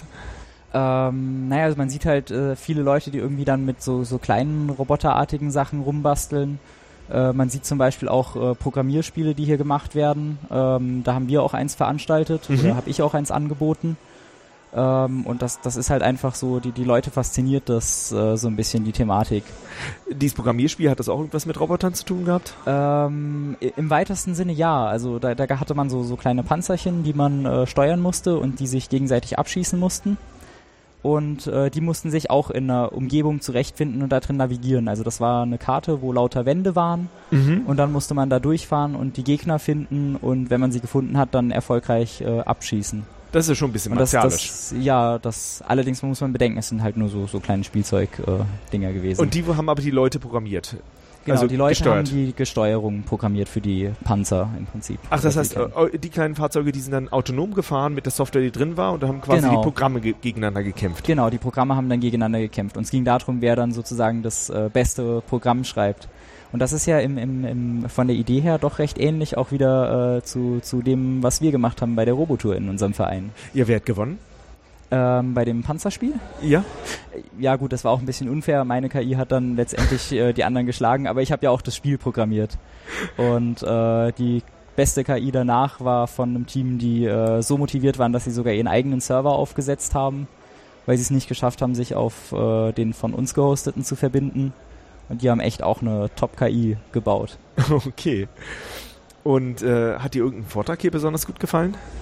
Ja, äh, zum einen mein eigener natürlich. Ja ne? gut, ich meine, da warst ähm, du aber nicht ähm, selbst. Ey, doch, genau. du warst drin, aber du hast dich nicht selbst reden Ja. Ähm, aber du kannst es dir auf Video angucken.